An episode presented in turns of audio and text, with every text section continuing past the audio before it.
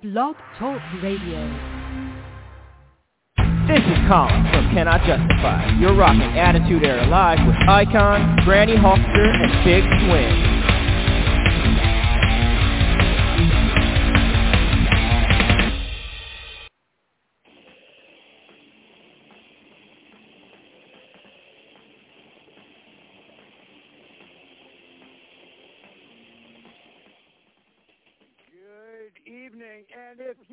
Hearing that sound, you know exactly what that means.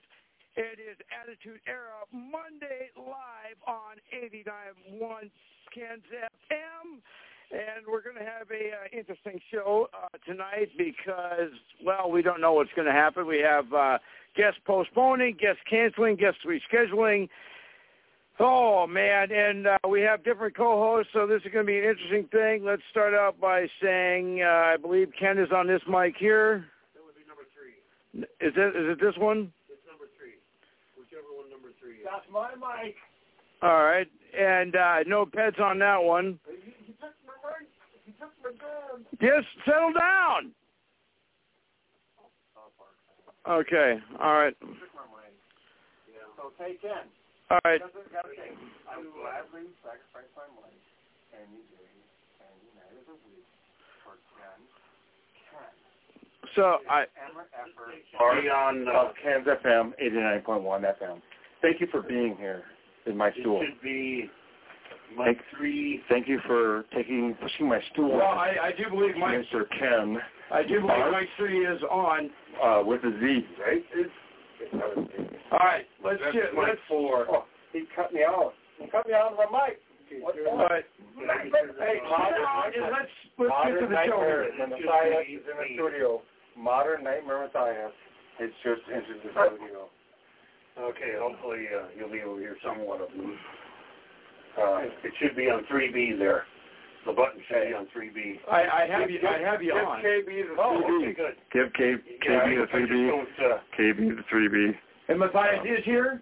he is indeed. Ken Bart All right. the 3B. Well, I'll tell you what. Uh, let's uh, let's start the show We here. got a full house. Let's start the show here. Uh, we're on 89.1 Kids FM, and uh, we uh, have a uh, big show here tonight, obviously. Uh, our, what is that? That's me. That's uh, Vasquez was booming. He's booming. Ken, KB, is booming the mic. Yeah, I'm just trying to Yeah, get well, your mic turned on. Yeah. You must have it turned up pretty high. Yeah, we got roll. Do I? Hot action.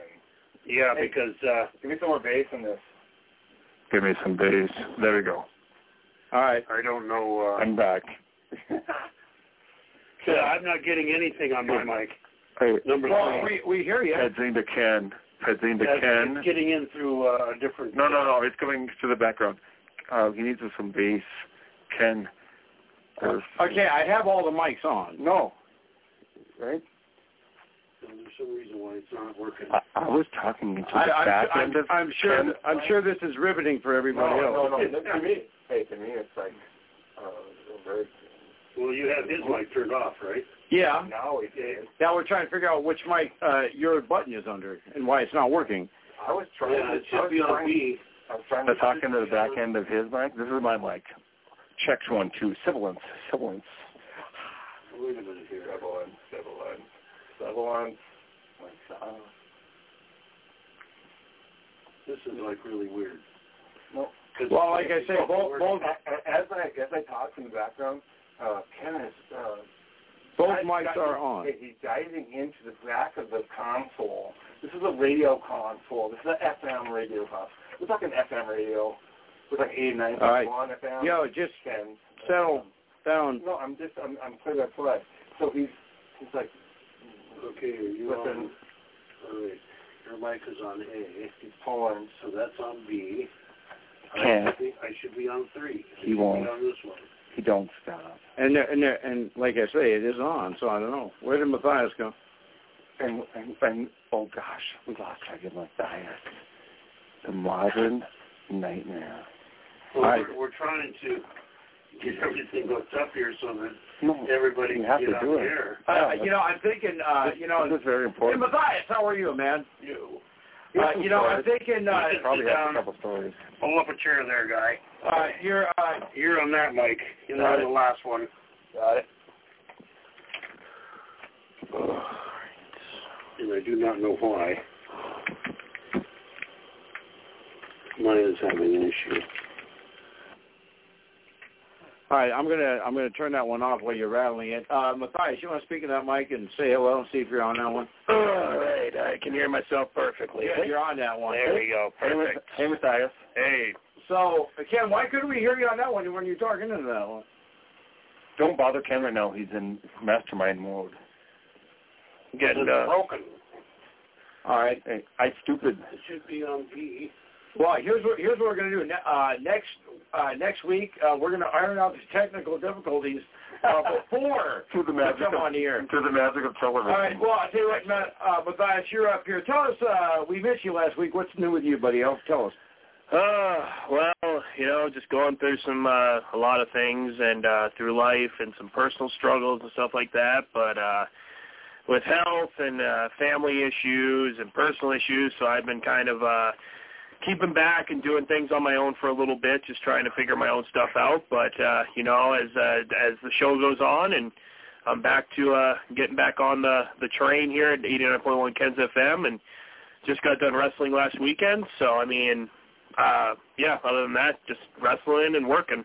Well, I tell you what, I hate to say this, but right now, if this show was on a uh, on a rail, it was on the track, the train has derailed and it's Yeah. on it's Ah. in flames right now. I, hear- I hear him on trying to come and So anyway, so uh, we, we we, on the rail. let, let's uh, talk about uh, what guests we have on. We have uh, David P. You He's, guests? a, he's a Wait, director, wait, wait, wait, wait. We got guests? and we have Amanda Morgan as well. We, could, we don't have guests. Our uh, our third guest had to postpone, so. Anyway, let's uh, catch everybody up with what's going on with me. Uh, unfortunately, you know, the uh, Bison uh, uh, lost to our, I guess it's not really our They got rival anymore. stomped. Yeah. Turn on three. Yeah. Are you on that one? It is. Okay, we're gonna have to change some stuff here. All right. Well, well, I'll tell you what. I will. I will turn off the mic, Okay. and then uh, let me know when you want me to turn it on to test it. Like I say, this is really Riveting Radio. Hey, this is this is like uh, grassroots radio right now. So, uh, Matthias, let me ask you this: If Plug you're if you if you're Plug if, it. if you're about to go in the ring and your opponent uh, is uh, unprepared like this, what would you do? Well, I've actually had uh, that happen quite a bit. Uh, you know, when you're out there in the ring, you get pretty nervous. Uh, you're not ready. Like sometimes people aren't ready to go out there. They're a little nervous. They're a little scared. Um, I've had a lot of people trip up before. I've had a lot of people get lost. I've had a lot of people, you know, do a lot of do a lot of different things. So what you got to do is you got to improvise, and you got to you just got to do what you need to do and take care of what you need to take care of, and you know you'll get the job done either way, one way or another. So just like with this, uh, when technical difficulties come around, you just gotta you gotta pony up and you'll improvise and you'll find a new way to make something work, one way or another. Well, you know, I'll tell you what. I have I have full faith in Ken uh, that he's going to fix whatever issues we're having. Well, yeah, Ken's a genius. So Yeah. Well, I'll tell you Giddy what. up, giddy up, Ken boy. Ken, Ken is the, Ken, on, Ken. Ken is the Pressure's MacGyver engineer uh, engineer of The pressure's on Ken right now, right? Bart, Bart, Bart, can you do it? It's Bart, Bart, Pat, Bart. settle down, would you? let's Please. see. This is your theme song. Let's see. Are we getting any signal here? I don't. No, He's he's, he's working, channel, that guy. he's working fever. Everything is on. So I don't know. And What's I, happening is, uh, I dared make a theme song for But him. but the main thing is we want to get this worked out before our first know. guest calls And I just So. have- I, I don't, hey, can I have a well, I'll have to probably share a mic with, uh, Well, there's me. Kill me, man. That's fine with me. I have a theme for Ken? Well, well, you know, Matthias, uh, you know, uh, usually uh, as the as the big wrestler that you are, usually uh, people usually don't have to ask you permission. They just uh, Yeah. that, that, well, you're actually used to people asking you permission to do something. Yeah, I mean, I'm I'm used to it, but you know, I uh I get it done. I get it done. I sometimes do you have some duct tape or something? Yeah. Can, can fly. Ted, quit! I'm just I got. I have. uh I definitely have. I'm definitely used to it. Oh, good. I mean, nobody takes care of my mic. Nobody steals my mic when it's my time to talk. But when people do, yeah, yeah, especially the title belt, especially or the title. Um, I actually had some guy at my last show tried to tried to steal the title from me, and uh, well, I met him out in the parking lot, and that wasn't a pretty picture for him. But uh, when uh, when when when my title's around my waist, nobody touches it. When it's over my shoulder, nobody touches it. When I defend it, nobody touches it but me. And uh, unfortunately, when things come to a head, and if I've got to get physical with somebody, I'm I'm gonna have to do it one way or another. How about when you go through the checkpoint at the airport? Uh, well, the checkpoint, you know, you got to take it out. You got to take everything out of the bag, the big, the big things. You got to take them out, and uh, so they can investigate. Just make sure it's not a weapon of any sort. But whether it's in a bag or your wrestling bag or your carry-on bag, it's usually on my carry-on, and I just whip it out and show them. Um, I just show them what it is, and then they just let me on with it. All right. So, so no one's ever said, "Hey, uh, you got to check that." No, no, they well, I mean, like I said, I just whip it out anyway, so they don't even got to dig through it, and then they'll just realize it's a championship belt, and then sometimes people want to take a picture with it, or they want to take a picture holding the title, and I say absolutely not, that's mine, you got to earn it, and then I put it in my bag and I just walk along, and if they want to get feisty with me, well, that's my property, and if you want to touch my property, you got to pay to touch my property, or if you want to try to take my property, you have to pay me for it, because uh, that the title belts that I hold are very uh, exclusive, they're very expensive and if one of those gets stolen from me, then of course I'm the one that's got to pony up the dough. So unless you're willing to pay thousands upon thousands upon thousands of dollars for a very shiny uh, belt that you did not earn, um, yeah, unless you want to do that, that's on you. You know, I, I will say this though. Have you ever had? Uh, have you ever had to? Do they, do they make you? Uh, um, do they make you uh, pay uh, insurance or anything on the on the belt when you're carrying it around, or no? Um, a lot of people, like in the big leagues, uh, the big companies, they actually will uh, they will have you. They'll actually have a TV version of the title belt, and then the one that the champion carries around. Well, in regards to the league that I'm in, uh, the championship title that I hold is the only title that they have. Oh, I think uh, maybe I'm not hearing myself again. So here, it's perfect.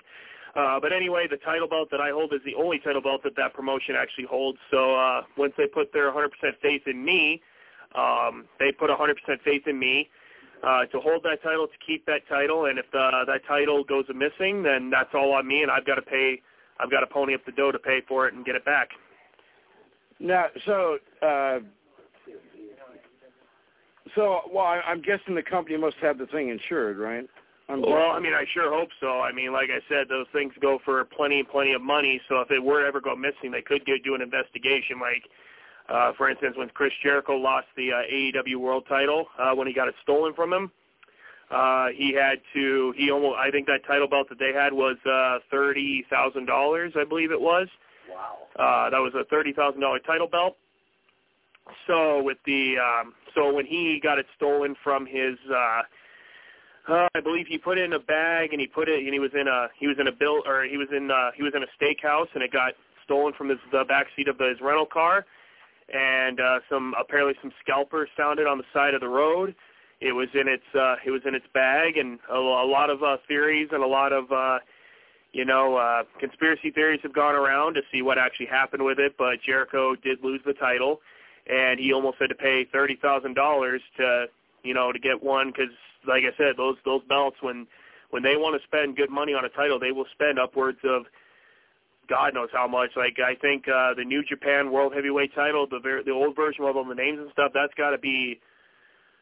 Oh goodness, that's that's that's pounds and pounds upon pounds of gold, and I think the title I hold is about seven pounds. So, you know, you do that with all the molding and all the custom making and stuff like that. You you never know what the uh, what the price could be. That is interesting. Well, let's well let's hope uh, you know nothing ever happens to that because I, I I I sure hate to see what would happen if that would. Uh, uh, Ken, are you mic'd up now? Um, I got to talk through. Uh, we'll just we'll just lean over. Yeah, right. I've got to talk through uh, uh, Matthias is mic here. So Matthias, when's the last time you had a tag team partner that big? Uh, well, actually, current. That, that's a compliment because he needs a. You need big tag team partners. Well, my well, my current tag team partner Lucas Alexander is about my size, six foot three, two hundred and eighty-five pounds. So, uh, we're the current tag team champions of uh, NSC out in Minnesota. So, we get the job done. We're about the same size, so we can uh, we can get the work in. So I mean, I'm used to having a guy my size with me. And uh, last I looked, uh, Ken was about six foot six and two forty five. I think No. so. well, if, that, if that's if that's what the if you want to uh, portray us as as uh, to your audience as uh, uh, me being even over six foot six, you said. Six foot Uh, six and two forty five. I don't think so. And uh Pat, I think you're what? Uh you're like six foot, aren't you? And uh, 700 pounds dry. Oh dripping wet. What? So Hey, uh, don't invite me back into this conversation at this point.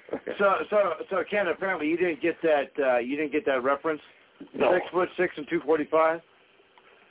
But I'm boom. You remember a song by Jimmy Dean? oh, big bad John. Yeah, you said six foot six, weight two forty five, you know? Of narrow at the hip. Yep, right. Broad at the shoulders. All right, so uh, we're just waiting for the first guest to call in, and hopefully that'll be uh, soon. What? Yeah, I've already, I've already, we've already covered that. Hey, Ken. Hey, guess what? We got Jeff. So I guess uh, probably the best thing to uh, We got Jeff. talk about here. In the meantime, do you want to uh, um, This guy. do a little bit of promo for the uh, Halloween show and stuff coming up? Well, I'll tell you, my uh, the guest is supposed to be calling in here shortly, so uh, wait, wait, wait. Since I, I- don't have. Icon. Oh, he's already on. So here's what we're gonna do. We'll, Who we'll is take this it. guy? Who is this guy? Just wait. Uh, we'll uh, we'll take a commercial break. We'll go to our first guest, and then uh, after the second guest, we'll talk all about the remote. We'll spend the last Oh, okay. 45 minutes of the show. Yeah, because. I, I remember you saying that you had a uh, a space that Yes. you need to fill. So Yeah, so we're uh, good to go. We're good all to right, go. we're going to take a quick break, and we'll be back after these messages. So And- stay with us, Sorry. and we'll be back.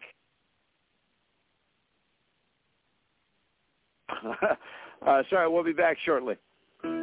So, if your spring and summer projects include some concrete work, Elevated Concrete can help. They can be reached at 701-866-9018 or at Elevated Concrete on Facebook. Their concrete work includes driveways, sidewalks, walkways, approaches, garage floors, patios, and shed pads. Plus, they offer decorative or stamped concrete as well, and all estimates are free. They are ready right now for any concrete project you have. That's Elevated Concrete at 701-866-9018. Ladies and gentlemen, stepping out of the green room and walking down the aisle. He's going to make it peace be with you. Ladies and gentlemen, he is a great director, and he's going to tell us all about some of his projects. Ladies and gentlemen, I give you David Peace. Hi, my name is David Peace, and you're listening to the Attitude Era Monday Live. Mondays on 89.1 Ken's FM with your hosts, the icon, Ted Zing, and also the modern nightmare, Matt Is, and the Big Swing. How are you, David? Good to have you with us. Thank you for joining us. Yes, absolutely fabulous. Uh, uh, glad to be with you uh, here tonight. Uh, Icon, and uh, how are things up there in uh, Dakota? How's the weather there? Absolutely fabulous. No, it's cold. Uh, Uh, probably cold. It's a what. little cold. It's a little cold here in Denver as well. Uh, a little nippy out here. Um, out here in the Mile High City, it's um, absolutely fabulous. Um, weather here, we don't have any snow on the mountaintops yet, but we're getting there. So I'm going to come out here and tell you about some of my projects and things. Um, I'll start. Well, yeah, and uh, we're uh, we're we're hoping here in North Dakota the snow, uh, and you guys can vouch for me on this. Uh, I believe, uh, are we not uh, hoping that the snow stays away for like ever? Oh man, you know North Dakota and South Dakota. You know when I lived in Montana, I traveled up through there, uh, Scott, and uh, you know those flatlands with the wind and cold. Uh, man, it was it was bitter, man, and that wind was blowing about 50 miles an hour. I lived up in Montana, up in Billings, uh, for a couple of years up there in the snow, uh, just next to the Dakotas and and that. Uh, so yeah, man, it gets cold up there. You know, I I, I grew up in uh, Los Angeles near the Angeles National Forest where it's cold up there as well, but nothing like uh, the Dakotas, man. You know, with that flat land and you know the wind and everything, man. That's about as cold as you can get up there. Right. Well, I'll tell you what, we're going to have some fun with you. Here, here's how we're going to do this, David. Uh, I'm going to ask you a few questions, then we'll do a round table. We got, uh, well, we got four of us here tonight, and I will ask you a few questions, and we'll do a round table, and we'll come back to me and I'll ask you the tougher question. But first off, though, we want you to give us a little background about yourself. Okay. Um, well, my name is David Peace. Uh, I'm an actor. Um, I'm a promoter, um, fashion model. I do stunts, um, little martial arts choreography and films that I do and things. Uh, I'm a big horror buff. Um, I just finished a horror project uh, here uh, about two weeks ago in uh, North Carolina with one of Marlon Brando's daughters, uh, born out of wedlock uh, to Marlon Brando, uh, Ann. Uh, she lives in uh, North uh, North Carolina, and she does films uh, out there at the Woods of Terror uh, Halloween amusement park uh, in Greensboro, North Carolina.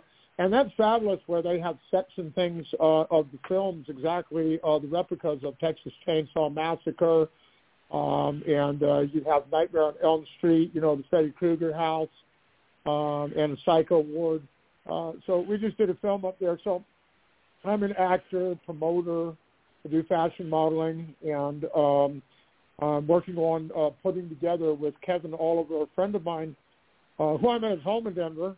Uh, we're putting together the very first BYB Extreme Combat Sports uh, fighting gym in the history of the sport, uh, in the history of the world. The very first gym uh, in the sport that's been adopted in 21 different states. Uh, so we're putting projects together. I'm putting all types of projects together. So I was born in Glendale, California.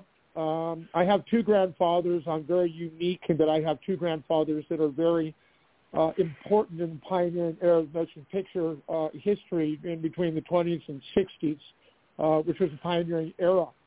And I'll tell you how that developed. Um, I'm from Glendale, California, and so were my grandparents. They were uh, Glendale High School alumni, Glendale Dynamites. And uh, my grandmother's high school sweetheart was Jack Stubbs, um, who was uh, a Hall of Fame legendary, prolific, pioneering motion picture director. Um, and uh, he was best friends with Walt Disney. He was Mickey Rooney's booking agent and talent manager for years with the Big Grand Piano. Um, and on the studio lots back in the day, they called those fellows the Three Amigos because they called the shots on the studio lots um, in Hollywood during pioneering era. Um, and so um, my biological grandfather came on the scene, and he swept my grandmother off of her feet. Um, his name was Marvin Bailey. He was also an actor and soundtrack in the big band song and dance routine, the Six Hits and a Miss, back in the 20s, 30s, 40s, and 50s. Um, and they were a big deal back then. Um, they came on the Bob Hope Pepsodent Tonight Show. You, of course, remember Bob Hope, right, Scott? Oh, definitely. Bob, Bob Hope's my God. Okay, well, Bob Hope, you know, he had a Tonight Show on the radio back before television was invented, and it was sponsored by Pepsodent toothpaste. So it was called a Bob Hope Pepsodent Tonight Show. And uh, my grandfather's band, Marvin Bailey, Six Hits and a Miss, was Wayne Page, and that's meaning six men and a woman, six singers and one woman. They went through a couple of misses during the you know time. It was four hits and a miss to five hits and a miss, and eventually developed into six hits and a miss. So they ended up being a big band song and dance routine, and they were a guest band on the Bob Hope Pepsodent Tonight Show dozens of times. Uh, they traveled with the USO and Bob Hope to entertain the troops during World War II. Um, that was a big deal. They would travel like Japan, Trinidad, places like that, and entertain the troops when they're on leave and things. Uh, so they were very big in uh, the baby booming era and supporting uh, our veterans and you know World War II and uh, the great rich history and development of our country and the veterans were very involved. All those different projects. Um, I'll get to that in a minute because a tremendous amount of projects that Jack did as well. But Marvin, um, he was in a, a film. Uh, he was in. Um, he did duets with Jimmy Durante. I don't know if you remember Jimmy Durante would have been Yeah. Nas. Yeah, yeah, Jimmy Durante, right? Yeah, okay. So Yeah. Jimmy Durante, yeah, Jimmy Jimmy Durante, he was that big song and dance routine, man. He was the big show back then, man. Uh, out of New York, he dropped out of school when he was 12 years old and began playing piano um, in a tavern in Brooklyn, New York, and he built a music and entertainment extravaganza. You know, he would mix comedy in with, uh, you know, his piano, his song and dance, and You know, all the big players would come up there on the show, Liberace and Elvis Presley, Marilyn Monroe, Elizabeth Taylor, all, you know, Bob Hope, Bing Crosby, Dean Martin, Frank Sinatra. You know, the list goes on and on. Uh, hey, I was Uh, gonna the say, what about Jerry with. Lewis? Hey, Jerry Lewis. Give, give Jerry Oh, Lewis yeah. a little love. Yeah, Jerry Lewis. Uh, I, you know, they were, yeah, they were fabulous. You know, back in that time, it was all one big happy, uh, you know, pioneering, uh, you know, Hollywood family. Everybody knew each other. Everybody worked together, and so Marvin went on to Six Hits and went on to do a trip because back in those black and white days, they did a lot of song and dance routines in those old films. And uh, my grandfather and Six Hits and they were a big deal. They were a big part of those films every single one of their films that they were in um, uh, were on the big screen, all of them. You know, every last one of them. Uh, you know, tremendous uh, amount of filmography. And so they did, uh, you know, duets with Jimmy Durante and Umbriago, Inka Dinka and other projects with him.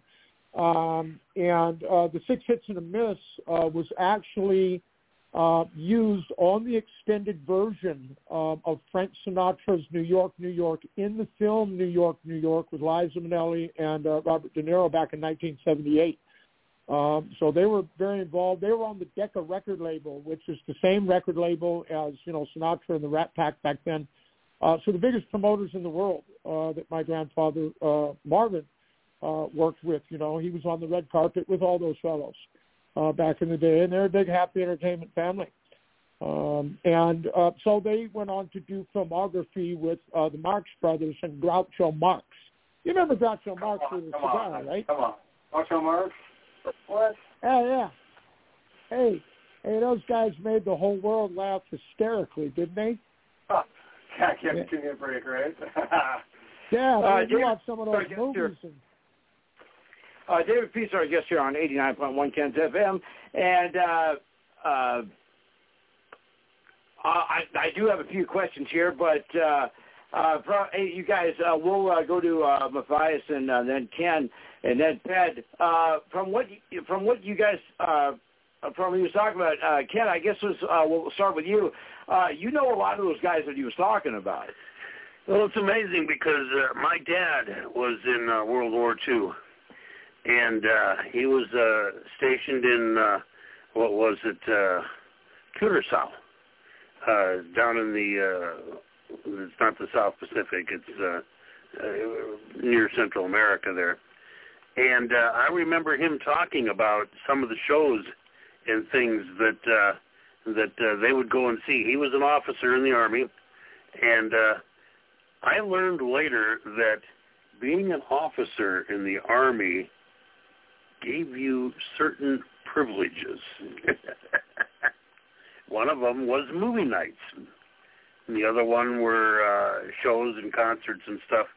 But uh, all of the troops got to see most of those. But uh, yeah, those uh, those were all names that he brought up, and uh, I do remember him one time saying that um, uh, some of the lounge lizards that they got for uh, evenings, uh, evening night out, were less than spectacular. So he had to definitely uh, uh, kind of pick and choose what he went to go see. But he does remember uh, a number of those. Um, you know, Bob Hope was uh, a real big one, and then uh, a number of other ones uh, from back in the day. And uh, the story that I have is with my mom, and I've told you this before. And uh, she had a voice, and she sang in her local church choir. Very beautiful voice, by the way. And uh, she recorded some songs for her dad, and sent them down to uh, uh, uh, Venezuela, um, and uh, you know, as kind of like a gift, uh, a keepsake type thing for her and uh, of course he enjoyed them very much. What he would do though is he would give them to the operators of the movie night, and they would play them before the movie. And every time her songs would come up, there would be this great big hoot and holler come up with all of the uh, uh, soldiers that uh, liked the songs that she sang. Of course, these are all movie tunes from back in the 40s. And uh, so you, you kind of translate yourself back into that era. it was uh, really quite a quite a deal. And uh, the funniest thing about all of this is Dad did this on his own. Mom was not impressed. those those records, those records are for him and him alone, not the troops. So, uh, so your your mom never wanted to. Uh, your mom never wanted to uh, sue your dad for uh, the rights and. Uh, I, no, not at all. I can just imagine what that, what that would be like. Uh, she she'd be like she would write him a letter because you know they didn't have phones back then. I'll tell you what, when you come home, man, we, my agent's going to talk to you. no, it was none of that. Um, uh, it, it still worked out. I still have those records to this day. And I've heard and, some of them. They are good. And uh, um, I've done, uh, of course, those things are getting close to being, what, 80 years old now? Right. Uh, you know, audio quality back in those days wasn't very good. And these were home recordings of records. High the, fidelity. The the records were old 78s. And uh, uh, it was it was the sort of thing that uh, New World Order uh, it was the sort of thing that uh, if um, if you played them, I've kind of lost my train of thought. Hey, you comb your own hair. hey, Hey, welcome back. fabulous. Ken's FM 89.1 FM. Ted, Fargo, quiet, Moorhead, quiet, quiet. Falls, Barnesville. All right, uh, Matthias. Uh, you know uh, he's uh, he's uh, talking to us live right now from 20th Century Fox. I know you're familiar with 20th Century Fox. Yep. Yeah, a little bit, a little bit. You got some for our guests. Go ahead. We have uh, David Monroe as our guest here on 89.1 Ken's FM, and uh, we have a good uh, 20 minutes left. So go ahead. Well, yes, Yeah, you are talking to the man. Go ahead. Hey, you want to wait on me? Okay. So anyhow, Marvin uh, Bailey, actor soundtrack, my grandfather, biological grandfather, he went on um, to work with Abbott and Costello, who's on first. Uh, tremendous uh, projects uh, that he did uh, with, you know, like I said, all uh, big screen projects. And so uh, Marvin um, had trouble with alcohol. He was an alcoholic, and he died of cirrhosis of the liver one year prior to my birth. Uh, so I never got to meet the man, uh, my biological grandfather. Um, so my grandmother then remarried her high school sweetheart, Jack Stubbs, uh, the only grandfather that I knew. Uh, Jack Stubbs, uh, prolific, pioneering, uh, Hall of Fame, legendary motion picture director. Um, and are we still here live? Can I hear you fellows? Hey, baby. Yep. Yeah, okay. I thought I heard a click on the line like we got disconnected. Okay, Hey, so Jack, no, we're still here. Jack was the only grandfather I knew. He raised me up as his own. And um, he started out um, as a stagehand. Uh, then he worked into uh, set decorator, set decorator to unit production manager, unit production manager to art director, and then assistant director in numerous uh, tremendous pioneering projects, uh, television projects and film. Uh, one of them in particular that we're touching on the U.S. on veterans is that my grandfather was the unit production manager in a 1971 film entitled Tora, Tora, Tora, uh, the original bombing of Pearl Harbor. Uh, now that's an American movie classic and in fact is arguably the most accurate war film ever created in the history of motion pictures. Uh, more of a documentary, if you will, um, you know. And he worked with some fabulous Japanese cinematographer, Akira Kurosawa. Uh, Akira Kurosawa worked with director Honda in Japan in the creation of the original black and white Godzilla films that we all grew up on as kids. Uh, they used all those practical effects. You know, that was a person standing in a suit in Legoland. They had to have that certain camera angle and lighting with which to create that big fire-breathing monster, uh, which we all grew up on. Gave us all great memories when we were kids. Uh, you know, uh, so my grandfather and his facilitation in motion pictures, collaborating with you know fabulous cinematographers like Akira and Honda and those guys, um, he developed his own uh, style of art direction, and um, he specialized in art direction. And he was actually uh, nominated for an Oscar um, in a 1955 film entitled uh, "Love Is a Many Splendor Thing," uh, starring William Holden and Jennifer Jones. Uh, that was a blockbuster. Yeah, it was nominated for six, one five, including three Oscars. And would you believe my grandfather was the only one who didn't get an Oscar? on that film or win an award. And all those projects that he put together in art direction. Uh, for instance, to give you an idea of what he did in art direction, um, him being best friends with Walt Disney, Mickey Rooney, his talent manager, booking agent for years, big fancy red carpet sit down dinners. Other than that, um, you know, he uh, developed his own facilitation of art direction and did all those old school sci-fi special effects action shows on TV when we were all kids, giving us great memories. Um, you may recollect uh, Conquest of the Planet of the Apes. Um, he Yeah, created all of those ape, ape suits. Yeah, he created all those ape suits with his hands. Um, see, they had like a, a big gorilla uh, mannequin and put this like rubber emulsion and all the molding around it and created these suits. And um, he used to tell me about how he used to feel sorry for the extras because they had to stand around in those suits for 17 hours while they applied all the other makeup and um, all that detail and those practical effects they did with their ha- on hands. There, it took it was a lot of work. They said he'd feel sorry for those extras because they were standing under the lights and camera for 17 hours before they could even shoot a scene. It was so detailed, so they put a lot of work into that stuff. Um, uh, Lee Majors in the six million Phil, I think dollar. He's up. Yeah, you remember the bionic eye? Yeah. Mm. So, uh, him specializing in art direction. Uh, there were some Bigfoot episodes that my grandfather directed, and he cast Andre the Giant as the Bigfoot in the Six Million Dollar Man Bigfoot episodes. And he actually So- created the Bigfoot suit with his hands that Andre Did the you get Giant to used. did you get to meet uh, Did you get to meet Andre? No, I didn't get a chance to meet him. No, you know, my grandfather. I was I wasn't born till seventy one. So, um, okay, and then so he specialized in all that fabulous art direction and things. Um, so uh, since we're on limited time, I'm, what I'm going to get at is uh, Marilyn Monroe, and so um, the history and development of Marilyn, and uh, her name was Norma Jean at the time, was my grandfather. Um, no, uh, Gladys Pearl, her mother, was a migrant worker from Mexico. Um, she lived on a norteño-style ranch. Uh, so Marilyn was Latina. And so like a lot of good Mexican women do when they come over to migrate to the United States, they uh, get their green card, their work visa and that. And uh, they apply, a lot of them, the high percentage of them will apply at these um, agencies to get in a live-in domestic worker, like a maid, you know, cooking and cleaning and that. And so her mother Gladys uh, applied at one of these agencies, and it just so happened that my grandparents, uh, you know, motion picture directors and big business, um, were looking for a housekeeper through that same agency.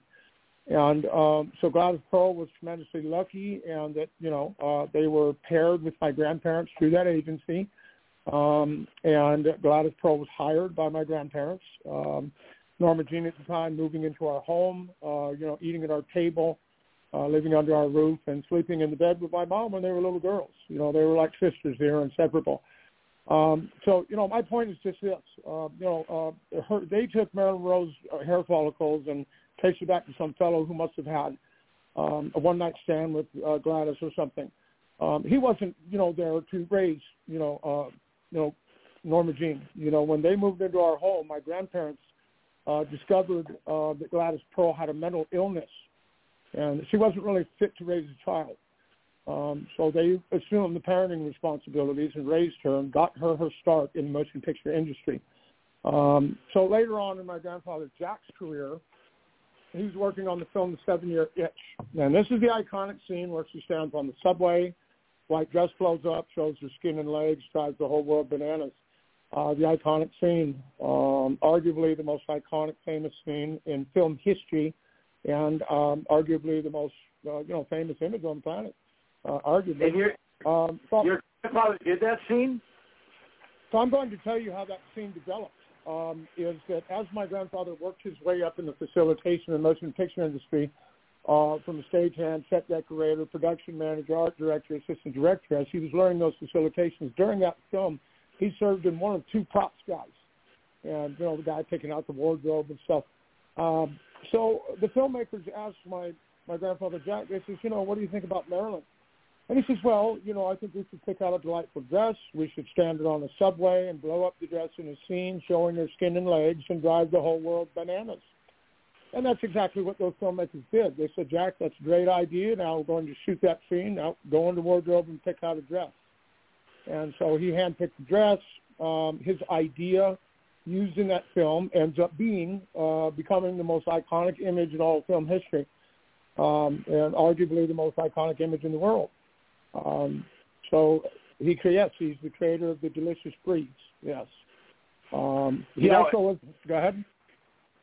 You know, the interesting thing about that scene is uh, you can pr- pretty much see that uh, anything that you see with uh, Marilyn Monroe, any picture, you always see her on uh, in that scene with the with the white dress. Uh, every time you see pictures of Marilyn Monroe, you can always see it. And now, Ken, I know that you've probably seen that movie, right? I have seen that image a million times, and it's just it's uh, um, it's like you say, it's it's iconic. It's uh, something that you remember forever because of uh, the uh, the loudness of it, whatever. Um, it captivated you, and uh, you always uh, always remembered seeing it. And uh, for the longest time, as a little kid, I always wondered how did they get her dress to fan out like that, and then I realized later on that that was an effect. It was an effect of my uh, grandfather blowing my, her up. my grandfather was was standing in there with the fan blowing the dress up as they shot the scene sir No way. Wow. That's awesome. that's how Oh, that's how wow. effect my So, grandfather uh, created yeah. the effect So, so you could say that you're related to the guy that looked up Marilyn Monroe's dress. That's pretty awesome. yeah, exactly he's the only one that got to and would you believe that my grandfather jack stubbs only had one eye his entire life he wore a patch over his eye the other Oh, eye he lost as as the result of a childhood accident with the pinwheel that poked out his cornea. He was playing with the Wow. pinwheel and got his eyeball too close to it. Yeah, he wore a patch all his life. He only had one eye with all those all those projects he created with one eye. I had a nickel for every time I well, thought something. well, well, you know, I'll tell you what. Uh, don't take the don't take this the wrong way, but I'm sure when he was uh, doing the thing with Marilyn Monroe, he had 20/20 vision. I know I would. Hey Yeah, yo. I think the whole world did. They, they, they still do. Uh, so uh, we have uh, David Monroe as a guest. We only got a few minutes here, so we uh, so we can uh, so we don't What forget about pleasure. doing What a this. pleasure, by the way. If uh, yeah, if our fans want to check you out, cheat, you got a Facebook, an Instagram, YouTube, a Twitter, a Twitch, a TikTok. What do you got, David? Yeah, I've got uh Instagram is Irish Dave eight one eight, like Ireland, because my last name is Peace and that's Irish. So I go by Irish Dave eight one eight on Instagram. My Facebooks are both public. They're both connected to my Instagram, uh, all public. My life's like an open book. You can take a good look at everything for the past three years. I've been posting all of my projects all over all the big studio websites that my grandfather so graciously pioneered motion pictures for, casting all the icons in films he directed, Marilyn Monroe, Elizabeth Taylor, Judy Garland, Raquel Welch, all the big players molding their careers and creating their iconic careers in films that he directed and giving all those studios a great name as well along the way and giving everyone great memories, uh, you know, when we were children with all those sci-fi action films and things. So you can uh, look at me at uh, under David Peace, P-E-A-C-E, or I also have another VIP platform that is David Monroe. Uh, you'll see that, and Irish Dave 818 is my Instagram handle. And um, I wanted to go over the Intensity Fighting Gym, what we're putting together uh, with Kevin Oliver, Hector Macho Camacho Jr. We're putting together the very first BYB Extreme Combat Sports uh, bare knuckles competition fighting Yeah. Trigon fighting gym in the history of the sport. Um, and uh, I'm here at Kevin Oliver's home in Denver. We're loading up all the equipment. I've been making films of it. Um, we've been sending it up to the big studios so everyone can take a good look at it. Uh, we've got the iconic judge uh, of all the old uh, pro boxing legend fights. Phil Cortez is coming to our gym. Uh, we have he's going to do podcasts out of the gym where we're going, and I'm going to help him set it up and assemble all the equipment inside the gym. Uh, When do you start set it that? up, and uh, uh, we're we're going to be beginning that. It's going to be in about a month. It's going to start. I think Kevin was saying you'd have to get more to him. So I wanted to run by the website so you can contact him. Yeah, go Uh, ahead. the first Go one ahead. is the, the first one is in, in, and this is this is all about um, you know me and Kevin share the same life experiences with gun violence and fentanyl overdoses in our families, and I'm sure a lot of people have as well. So we're spreading awareness that gun violence and fentanyl overdose are the biggest killers of kids in between the age of like 18 and 25 or something. Uh, so this is a big deal, you know, uh, spreading this awareness uh, with the Intensity Fighting Gym. Um, I'm friends with Kevin Hector Camacho Jr. I'm working with. Um, they went to the um, Pro Boxing Hall of Fame uh, inductee ceremony uh, about a week ago in Atlantic City, New Jersey, at the Hard Rock Hotel and Casino. And uh, Kevin's got a big red truck. Uh, you know, it says, says stopping gun violence, uh, stoppingfentanyl.com, and it's got pictures of his sons on the outside of the poster. Um, his sons, uh, Kevin Joe Oliver and Andon Joe Oliver, he lost both of those sons within a year's time, one to gun violence and one to a fentanyl overdose. Uh, so this is a big deal on awareness. Um, so you can, uh, the Intensity Fighting Gym um, is intensityfighting.com. Uh, then you can go to stoppinggunviolence.com. You can go to stoppingfentanyl.com. And Kevin um, also has another project. It's called kevinscomfortcorner.com. Uh, this is where they uh, create blankets that they give away to victims and survivors of people from uh, who have been victims and survivors of gun violence and fentanyl overdose. Um, so, you know, they give out uh, orange blanket uh, for gun violence, uh, purple blanket for fentanyl, and then he has the suicide prevention project as well, uh, which are purple and teal blankets that they give away. Uh, so this is very near and dear to my heart. I lost my um, my dear beloved nephew, who was like a son to me. Uh, he was a fullback in uh, you know high school at uh, in Billings, Montana, and he got into a little trouble. And he was like all lads do, you know, they're drinking, smoking pot, and experimenting at 20 years old, you know. And uh, some of those boys had some fentanyl, and uh, I lost uh, my nephew at uh, just the age of 20 uh, years old. So, you know, I, I feel the pain of what's going on. People are dropping off like flies. Um, you know, and I'm real big on recovery. Uh, you know, I, I, you know, a lot of things unfortunate happened in my life. I went through a lot of tragedy and, ra- you know, rapid succession in my life.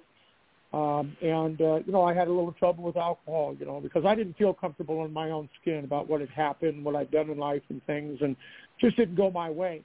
Um, so, you know, I got I got into recovery. You know, I went to AA, I facilitated the 12 steps of Alcoholics Anonymous. Um, and I was able to remove out of my life what was blocking me from having a relationship with my Creator. Uh, now that I have a relationship with my Creator, it's Thy will be done, not mine, and see what He'll have me be, and stay in constant service work of other people. Uh, so, you know, I believe this unique connection I've made with the universe has led me into the discoveries of a lot of a lot of really good things, and uh, brought me into contact with Kevin. Um, you know, who shares that same life experience. I share that same life experience. Uh, we're on the same vision and platform in life, and I believe this is uh, a divine intervention, if you will, uh, sir, because I believe uh, that you know what I've made a connection with, you know, relieve me of the bondage of um, you know drinking seemingly overnight, like a miracle. Um, so I've you know uh, through AA and those 12 steps, so I've made a connection, and we have the same uh, you know uh, you know same things in life that have happened to us, fentanyl, uh, gun violence, and things. So this is something we're moving uh, forward with. All the, the fabulous players, all the Hall of Fame legendary boxers want to come. Uh, we've got martial artists from the United Kingdom, everyone that wants to fight in the Trigon, uh, because this is the Trigon ring. Um, you know, this uh, the Trigon ring is the very first ring, fighting ring uh, in this BYB sport, extreme combat sports history. You got guys from all over the world that want to be involved and be part of the project. And I believe it's something that um, you know kids will have a lasting memory like uh, when they were when Kevin and Hector Macho Camacho, you know, all the kids that run up and get his autographs and things. You know, uh, that leaves lasting memories in children's minds. Uh, so there's something much bigger on the horizon that we can do uh, with the influence of this facilitation in children's lives and the future of you know our planet and our country and the future of our kids. Uh, so it's a big deal, you know, and um, so yes, you can go to intensityfighting.com, stoppinggunviolence.com, stoppingfentanyl.com, and Kevin's Comfort Corner. So we're putting this project together. I also have a Magna Carta of my own. It's http double dot double forward slash visionforearth.org. Um, and this is a platform that I put together with a couple of fellows, and we've written uh, that have solar electronics, solar remedies in place with which to create, promote, and put into action restoration and preservation of our life-giving planet and its animals. Uh, I'm very big on animals as well, as my grandfather, Jack Stubbs Offset, was tremendous in uh, the animal kingdom and that he designed and created and built with his hands, not by himself. Of course, he had a team of guys out there from the studios, uh, but they built the Shambhala Preserve, uh, the Roar Foundation for the actress Tippi Hedren from The Birds with Alfred Hitchcock, uh, Melanie Griffith's mother. That was my grandmother, June Stubbs' best friend. Um, after church on Sundays, he used to take us over to uh, the preserve, and uh, we would have lunch together. And me and Melanie Griffiths were running around in our diapers together when uh, we were little kids. That's her daughter, Melanie Griffiths. So, uh, uh, that's my grandmother's best friend. So my gra- yeah, so my yeah, my grandfather's tremendous offset in building uh, that pioneering project uh, for the world's animal refuge project. That is double the size of any you know regulatory um, you know wildlife preserve in the world. So it's like a blueprint, just like my grandfather's films. This, um, you know, Shambhala Preserve is a blueprint for the world's animal refuge projects. Anybody who creates an animal refuge project, they take a good look at my grandfather's Shambhala Wildlife Preserve to create viewpoints and opinions on how to create their preserve or project. Uh, so my grandfather, so I'm big on animals. I'm big on restoration and preservation of our life-giving planet and its animals our world is in trouble. It's in a troubled place, and we need to get awareness out about all these issues and get something done. You know, let's uh, you know create awareness and uh, you know get everyone together uh, to you know uh, collaborate in an altruistic fashion with which to create viewpoints and opinions and put these projects into action. So that's what I'm all about. You know, I'm that guy who you can't beat because I'm here to make everyone win. You see, I want everybody to be successful and everybody uh, you know, to have, be able to participate in our projects. And we've got some fabulous projects. We've got grandiose projects on the horizon in the near rosy future, and it's going to make a, big impact on our world and on our society and on our children. As filmmakers, radio people, you know, uh, you know, motion picture industry, um, we have the facilitation with which to create our own brand um, of entertainment. And my brand of entertainment is restoration and preservation of our life-giving planet and its animals. So I would urge that everyone go to intensityfighting.com, stoppinggunviolence.com, stoppingfentanyl.com, and kevinscomfortcorner.com. Once again, you can reach me on Instagram at IrishDave818. Um, on the chat head, you will see my grandfather, Jack Stubbs, IMDb, so you can see all the motion picture projects as well. Uh, you can follow my whole life um, and David Peace uh, on Facebook and David Monroe. Well, we have uh, David Peace, our guest here. We're uh, uh, we got about uh, 30 seconds here, Dave, uh, and I do appreciate uh, you uh, being with us tonight. And uh, I know that uh, uh, that uh, your project is going to. You said you're going to be starting in a month, but uh, here's what we're here's what we're going to do. i will contact you uh, later this week. What I want to do is I want to uh, set up a, a show with you and uh, uh, your co-stars from that project and uh, you guys can all be on together to talk about it after you guys get it going because I know you'll be doing that through the summertime. So I definitely want to have you guys on to talk about that more. Uh, we certainly appreciate that, Scott. It'd be absolutely fabulous. And uh, you can go to Andon's Blessings um, on uh, Facebook, and you can see a film that we just created of a podcast. We're also beginning podcasts, and we're going to be doing podcasts with Joe Cortez and the Joe Cortez Show, the famous judge uh, a, a ring judge uh, in all the big fights, you know, in the history of uh, you know pro boxing. Uh, is going to be coming there, uh, so this is a big deal. You know, we've got all the, you know, and I attend the 2023 Martial Arts Hall of Fame induction ceremony. I know all of the Hall of Fame martial artists. Everyone wants to get involved. All the, um, you know, Hall of Fame pro boxers want to get involved. Uh, my buddy Harold Diamond, uh, he was, um, he played in the famous stick fight scene in Rambo 3 with Sylvester Stallone. He's a friend of mine. He's going to be part of the project. We've got all these tremendous names coming to the table, uh, you know, to collaborate in altruistic fashion to bring about awareness about gun violence and fentanyl. Uh, so it's a big deal, man. It really is a big deal. And um, you know, we intend, and Kevin intends on, you know, uh, you know, franchising out more of these Trigon uh, BYB gyms all over the country because it's a tremendously positive influence on our children, on the world and society uh, the consciousness of the ideology that's pumped into society through motion pictures and entertainment. Uh, let's do a great thing for the world and the kids and people everybody involved, and let's you know create restoration and preservation of our life-giving planet and its animals. My name is David Peace, and I you know I support world peace, man. Uh, that's what I'm all about. That's what my grandfather did. He was tremendous in you know the animal kingdom, uh, you know for the animals and um, you know uh, all our world, you know to be a better place for everyone. Um, you know because it's in trouble, you know, and we need to do something about it now. And the time is now, and we're putting this project together. So yes, I'll get with Kevin uh, Edgar Macho Camacho and see if we can uh, collaborate some type of an anthology podcast or radio show, and we can all get together and uh, all talk more about our project in the rosy near future. I appreciate it, David. Thank you for being uh, here, and I'm glad that uh, you took time out of your schedule, and I will be in contact. We'll definitely have you on again, but uh, thanks for being with us. We appreciate it. Thank you. IntensityFighting.com. It's a big deal. Gotcha, man. Thank you. All right. All right. You, God bless. No problem. All right, David Peace, ladies and gentlemen. Uh, looks like our next guest is waiting in the wings here. Uh, so uh, I guess uh, we'll go to our next guest after this commercial break. We have, we have only one guest? No, we have two. Uh, uh, uh, I got. I definitely got to say that I, I, I definitely love David. Uh, that was uh, that was awesome. That was more than enough. Uh, so anyway, that was. Uh, uh, so would you guys? Uh, did you guys get? Uh, did you guys get a lot of information from David? Would you say? I I did.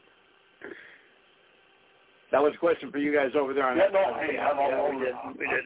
I- I'm All letting, right. I'm going to get my info together. All right, so here's what we are going to do here. We're going to take a quick little commercial break. We'll be back uh, after these messages, so stick with us right after these messages, and we will return after this. The new Wood Spring Suites of Fargo, located at 1090 35th Street North at the I-29 and 12th Avenue North interchange, is an extended stay, pet-friendly hotel with kitchenettes in every room, including a stovetop, full-size fridge, and microwave, plus a big 40-inch flat-screen TV with free Wi-Fi. You can book a room at 701-582-1600 or online at www.woodspring.com. Woodspring Suites of Fargo, rated 4.2 by Trust Score. Ladies and gentlemen, stepping out of the green room and walking down the aisle, our next guest is coming, and she is here. She's going to be talking a lot about uh, her great horror films. Uh, ladies and gentlemen, I give you at this time, her name is Amanda Megan. Hey, this is Amanda Megan. You're listening to the Attitude Era Monday, live Monday on 89.1 Ken's FM with your hosts, the Icon and Ted Zing, also with the Big Swing and the Modern Nightmare Matthias. Hey, Amanda, how are you? Hey, I'm doing well. How are you guys? Well, good. Hey, we got uh, well, we got about uh, 35 minutes here with you. But what we got, what we need to do is I'm going to ask you a few questions, and we need to take a quick little break uh, to play the top of the hour legal ID, and then we'll come back to you and we'll uh, we'll have the uh, we'll have a whole 30 minutes uh, with you uh, talking about uh, all your great feature films. How does that sound to you? Sounds like a plan. All right. So now we uh, you have been in so many uh, pictures and films, mostly horror films. And uh, like one of my favorites, uh, Frosty's Revenge, uh, Horror Tales, Night of the Axe, uh, Butterfly of Black Velvet, 72, and you got a lot of uh, upcoming projects as well. Is that correct? That is correct, yes. All right. Uh, as you as you can see, and I know that our listeners are just uh, uh, riveting this, I'm just kind of fill time uh, until our top of the hour break uh, fires. Uh, were you able to get that fixed, Kenny? Yep. All right, cool. All right, uh, this is probably uh, the most awkward show that we've ever done, Amanda, and I'm glad that you're uh, a part of it. I, that's how I like it. All right, we're going to take a quick little break. We'll be right back. on our station is funded by our members and these local and area businesses.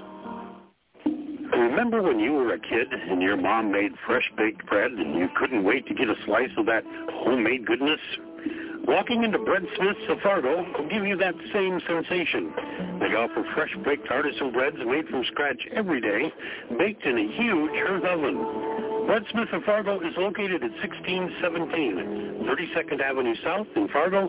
They're open 7 a.m. to 6 p.m. Monday through Friday and 7 a.m. to 4 p.m. on Saturdays. And they are also on the web at www.breadsmith.com. You're listening to 89.1 Ken's FM, KNNZ, Holly Fargo Moorhead, independent public radio for Fargo Moorhead and the Valley. Also on the web at www.kensfm.com. And we are back here on 89.1 Ken's FM with Amanda, and uh, she's uh, going to be talking to us now. And let's let's uh, let's start the interview over here, Amanda. So here's how we're going to do this. Here, I'm going to ask you a few questions, and then we'll do a round table. Then we'll come back to me. and I'll ask you the tougher questions. Uh, but first off, give us a little, quick little background about yourself. Uh, so I started acting in the independent film community back in about 2018. Uh, the first film that I was in was called Salin. It might look uh, like it, most people pronounce it Samhain. Um, and then from there, it's just kind of been it's been a very glorious adventure. Um, we've done a lot of different like networking, and I've been blessed to be a part of so many different projects and meet a lot of really cool people. Um, so yeah, what else would you like to know? well, I'll tell you what. Uh, you can you can correct me if I'm wrong here, but uh, according to IMDb, where we get most of our information about our guests, it says that you have five upcoming projects, a couple in pre-production, one in production, and two in post-production. Is that accurate or is that inaccurate? That's uh, it's pretty close to accurate. We have Annie Key, which is in post-production right now. That is actually not a horror movie; it's more of a drama. Um, we have Your Mind Now, which is in production.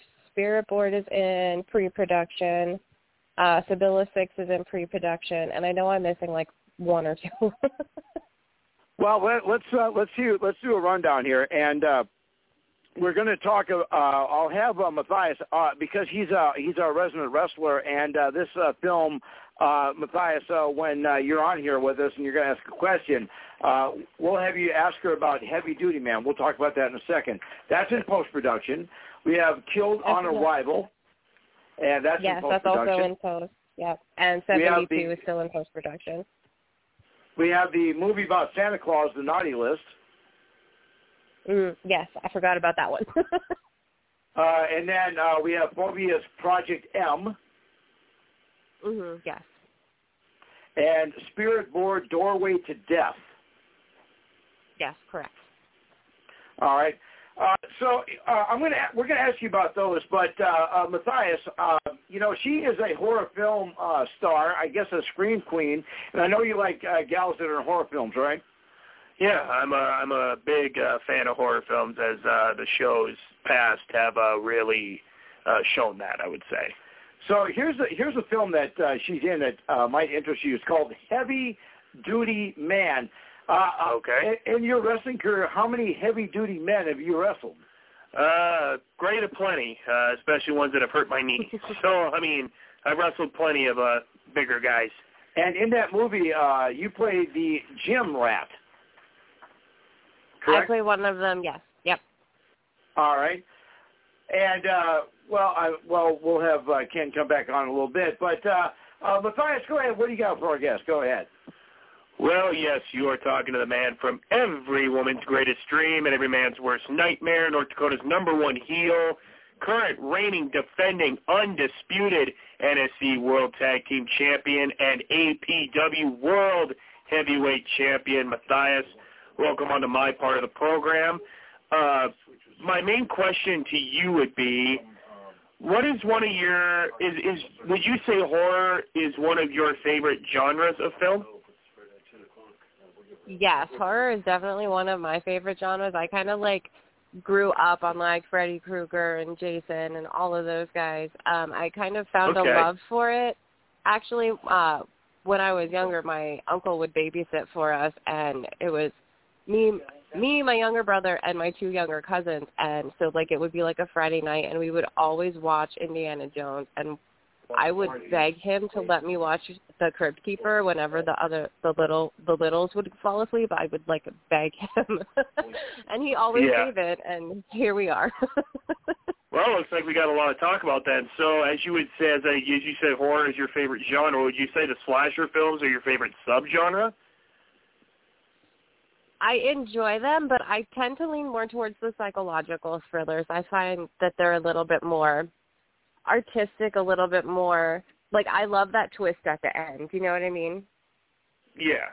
Okay, so then um okay, so horror and then more psychological. Okay, I understand. Um I'm more of the slasher film myself uh fan because I grew up my first ever horror film I ever saw uh to my recollection. I mean, I've probably seen many beforehand, but my favorite that I ever saw uh was Scream, Wes Craven's Scream from 1996, of course.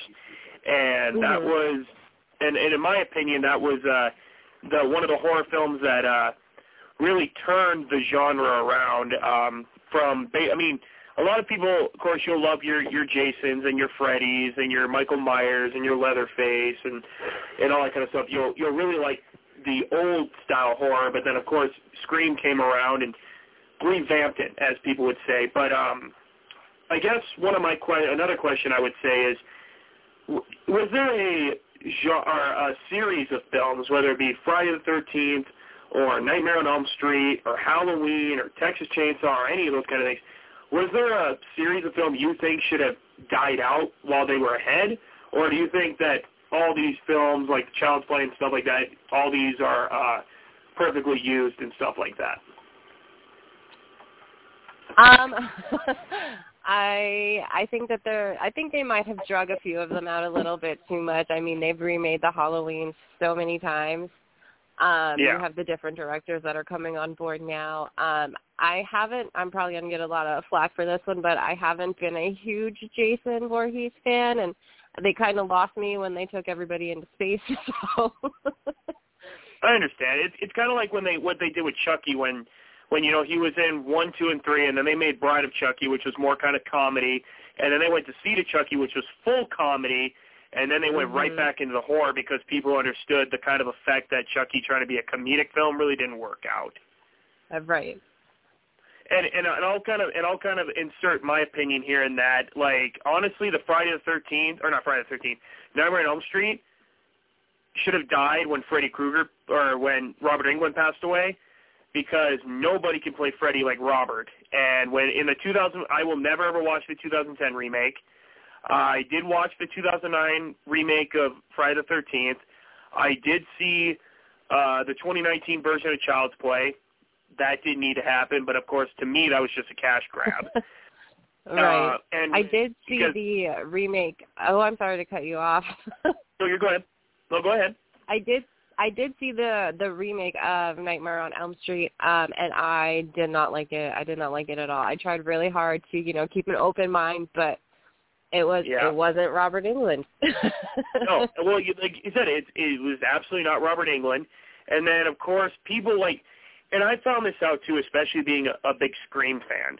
Uh, a lot of people that I found, or there's some people out in the world that don't like the the newer, the 2020 uh, the 2020 and 2022, or Scream, I'll just say Scream 5 and 6.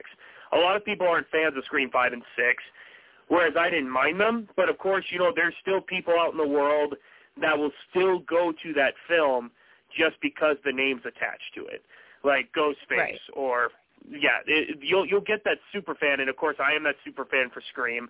Um, when they when they did four, I was like, okay, you know, this can be done. You know, I agree and then they made five where they brought Sidney back and Dewey and Gale, and I'm like, okay, you know, this is fine, but I knew that Dewey was gonna, you know, kick the bucket, and I was hoping for it, and and I hate to say it, but since uh, Sidney wasn't involved in Scream Six, I was kind of hoping that Gale was gonna kick the bucket, just so you know, it could just be like Sidney's the only OG person left, but I don't think Courteney Cox was having it at the time. I I feel like Scream also kind of has that, like you said, it has modernized uh horror films from the slasher genres from the 80s to like the more now, and I feel like they kind of try to. I feel like that's part of why they're trying to keep it extended so long, and why they're trying to bring out fresh face fresh faces. And I'm always exactly. I love seeing new people in the films. I love seeing new people um get their recognition. So like that's been pretty cool.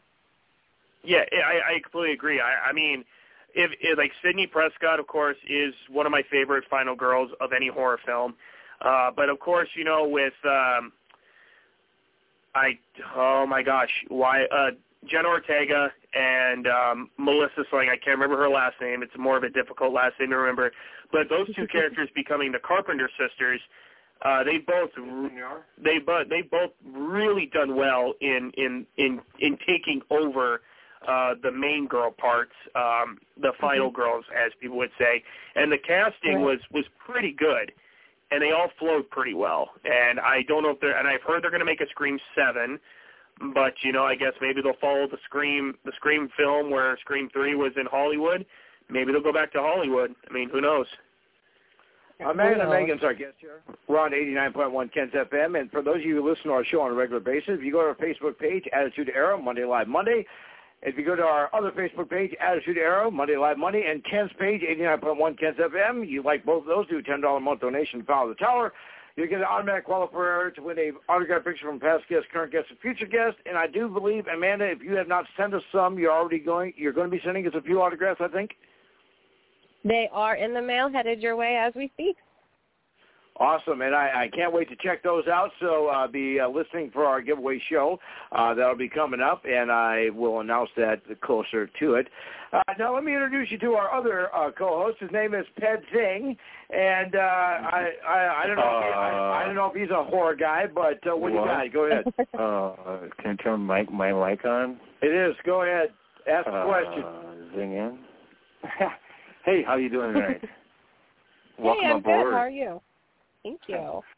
I'm doing a lot better now that we're talking together and hearing each other's voices. hey, what do you got for me?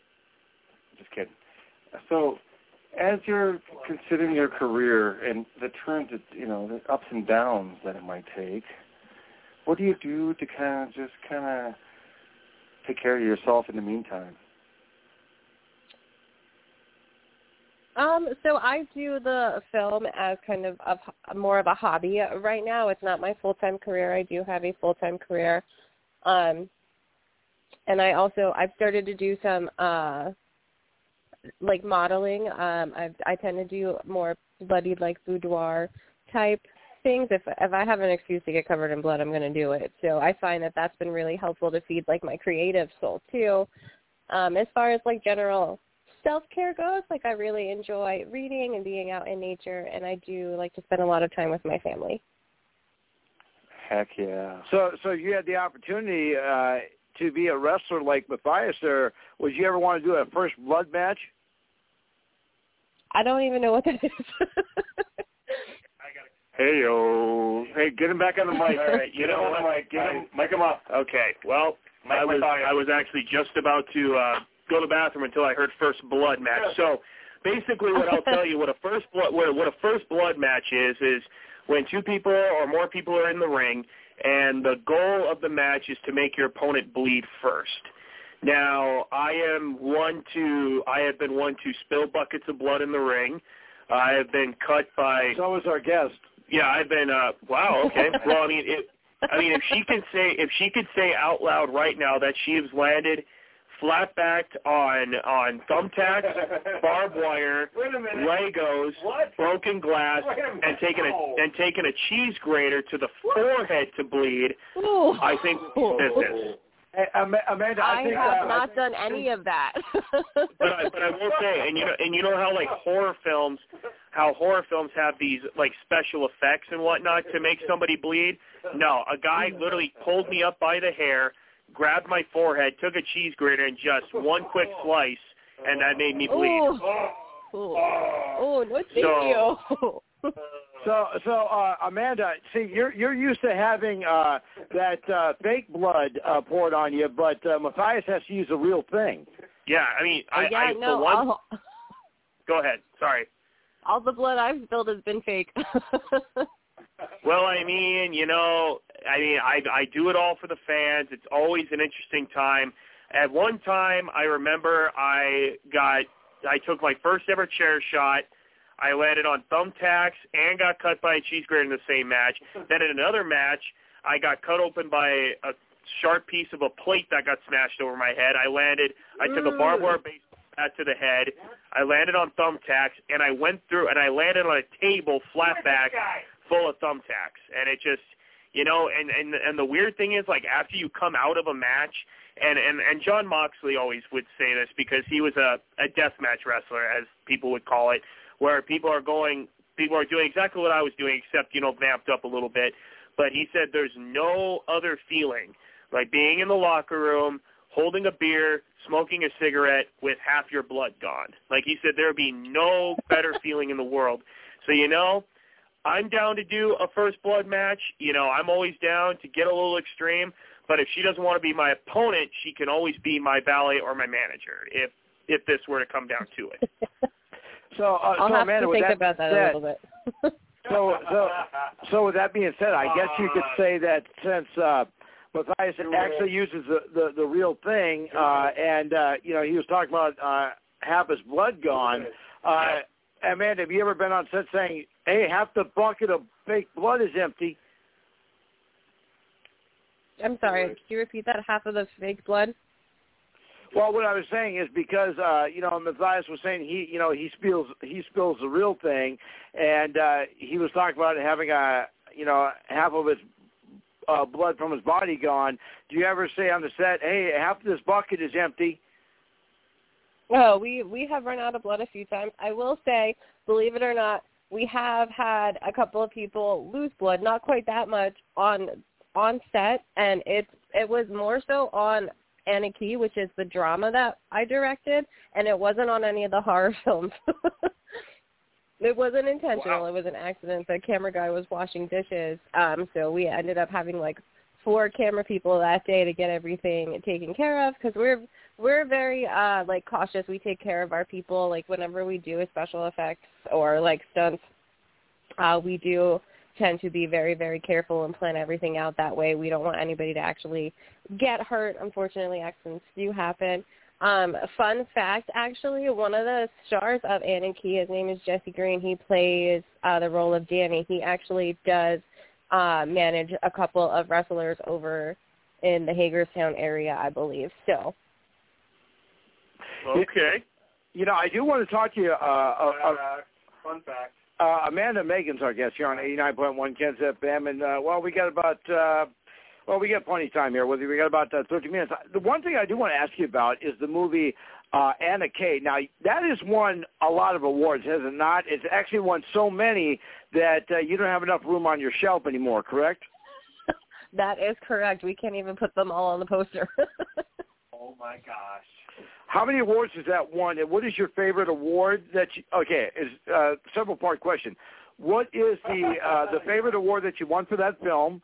What award did you win that you didn't think you would?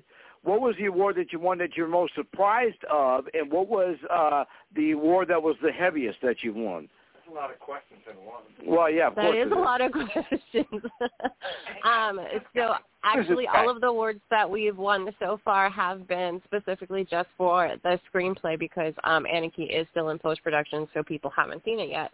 Um, so all of those awards are for the screenplay. Uh, Matt Anderson of Key 13 Films and myself, we co-wrote it. Um, and it was my first time actually writing a screenplay, so all of them were kind of surprising and pretty cool for me. I would say that the one that means the most to me, it was actually awarded to us pretty recently, and it was um, from an LGBTQ plus festival. Um, and the the movie itself is very friendly for uh, for them, so that's probably the one that means the most to me. And with with that being said, and you uh, you being uh, the director of this film, let me ask you this: What is the next project that uh, that you're working on, or in or, or unless you can't really talk about it, do you have a project uh, a project in development that you're going to be directing coming up that uh, the group here could come work for you on? Uh, I'm all in. Uh, I, I just get paid Chuck E. Cheese tokens. I can make that happen. Yeah, um, I'm in the process of writing a screenplay myself. It's just not completed yet. Um, so Oh, I'm doing wait, all wait, of the wait, pre-production wait, wait, wait, before wait, I wait. mention any of that. Wait. Okay, we're we're we just we just got this going right now, right? Am- You know. hey, I'm back. Okay. So we're on the ground floor here, right? So let's Mhm. just let just let's spice it up a notch. You know what I mean? Just throw a little something in for me and yeah, Icon over here. and uh, Modern Nightmare Matthias, and we got something going. Well, well, for this for this project, and like I say, I know you don't want to give away too much, but uh, do you know how many that uh, you're looking to be part of it? Uh, how many actors and actresses you're looking to cast? Can you can you let us in on that? Um, I'm still writing the script, so it's not finished, but it'll probably, mm, I would say, eight to ten main cast, give or take. Um, and then Uh, there's always a need for extras when the time comes. Yeah, but we're starring Ted Zing, uh, namely me, and you yourself as the love interest that is the lead queen character. Of course, I'm just a sidekick. I'm a side piece sidekick. you know what I mean? Come on, we're talking here. Let's, let's write this and we'll shoot a script. Give us a little I'll, I'll treatment, take you a, know. I'll take a note. Don't worry. yeah, and take some notes and get your agent in on this, and we'll talk to the icon here, and we got some jobs. Because you know, because I'm sure Amanda, as a uh, as a independent film director, uh, you know, it's it's a lot better uh, to have someone that's willing to come work for you and then get paid later rather than Chuck wanting cash up, rather than having cash up front, right? Uh, yeah, funding can be a bit difficult for independent filmmakers to come by, so that's definitely one of our struggles. You can pay me on layaway in easy payments of nine ninety nine a month, and I, I will give you ten locks of my hair. Uh, yeah, I I, I, I guess. That in I, mind. Hey, just keep it under advisement. yeah, I, I I don't know if you want that. Uh, I don't know if you want that kind of uh, um, uh, uh, uh, vibe on set. But anyway, we yeah we have uh, we have a man. We have Amanda Megan as our guest here on 89.1 Ken's FM. We got about uh, uh, uh, nine minutes here with Amanda, so we can do this here. If uh, our fans want to check you out and see you, uh, you got a Facebook and Instagram, YouTube, Twitter, Twitch, and TikTok. What do you got? I have Facebook, Instagram. You can find me personally as Amanda Megan on both of those. Um, you can also check out the IMDb if you'd like to see my credits. Um, Anna Key does have her own Facebook page as well, Anna Key dash the movie. Um, I think that's all I can think of right now. Whoa! So when uh, when is that uh, uh, when is that due to be released uh, on uh, Blu-ray or DVD or uh, streaming? Uh, we are finishing up the editing process now. We got to get the score added to it, and then we're actually looking at submitting it to a couple of festivals to see if we can get distribution that way. So I don't have a specific timeline for that right now. Um, I would like to have the entire editing process finished by the end of the year, uh, but it's a lot of moving pieces. You know, we got to check in with our editors, our color correctors, our composers. So, uh, but that's the goal. Um, and once I have a a date where everything's available, you guys will be among the first to know. So what would be uh, what would what would your ideal time frame be? My ideal time frame uh, for it to be out on like streaming, Yeah. if we if we skip the festivals, because I think the festivals have like kinds of uh, different kinds of rules when it comes to that sort of thing, um, would be by uh, early spring. Yeah, because I know the uh, one uh, festival I'm involved in, uh, all entries have to be in by the first of November, so they can because they have the uh, the festival in March. So I know there's a lot Yeah. of film festivals that you know you have to, uh, but you you do want to get it out uh, before the end of the end of uh, 2024, right? You don't want to like submit it and then have it wait till 2025 to come out in film festivals, right? Or do you you just want to try and slip it in? No, I, w- I would love to have it out to the public by the end of next year. Um, it's been a very long journey just to get it to this point, so I feel like the cast and crew are kind of starting to get a little antsy about actually seeing it too. So I want to make that happen for them as soon as possible. Wouldn't it be kind of fun to do, do you have an ideal uh, screen, uh, streaming uh, service that you want to have it seen on? Uh, not off the top of my head. Um, Matt Anderson, uh, he owns Key 13. He was the co-writer with me. We've been uh, going back and forth a lot about like what our goals and what our mission is to where we want to, and we haven't come up with a solid plan for that yet. Now let's go. Let's go back and uh, talk a little bit. I kind of teased this at the beginning. Uh, I'm kind of more interested, uh, really interested in this uh, uh, Heavy Duty Man. Can you tell us a little more about Mhm. that? Yeah, so Heavy Duty Man is also not a horror, believe it or not. It's more of an action comedy. Um, it was, I believe it was written and directed by a gentleman named Tom Toohey, and the basic synopsis of it is that this gentleman is kind of like being bullied a little bit, and so he's trying to find solutions to get healthier and kind of get um, a leg up on the bully, so to speak. And uh, I guess the main character is H.D. Mack. He's a, he's Yes, an overweight guy, but he's a sweet guy. I love that tagline. Mhm. yep.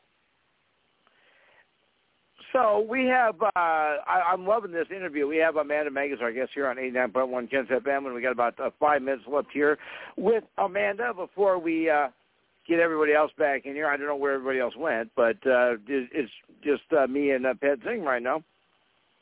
So another uh, movie I wanted to ask you about, uh, 72. Tell us about that.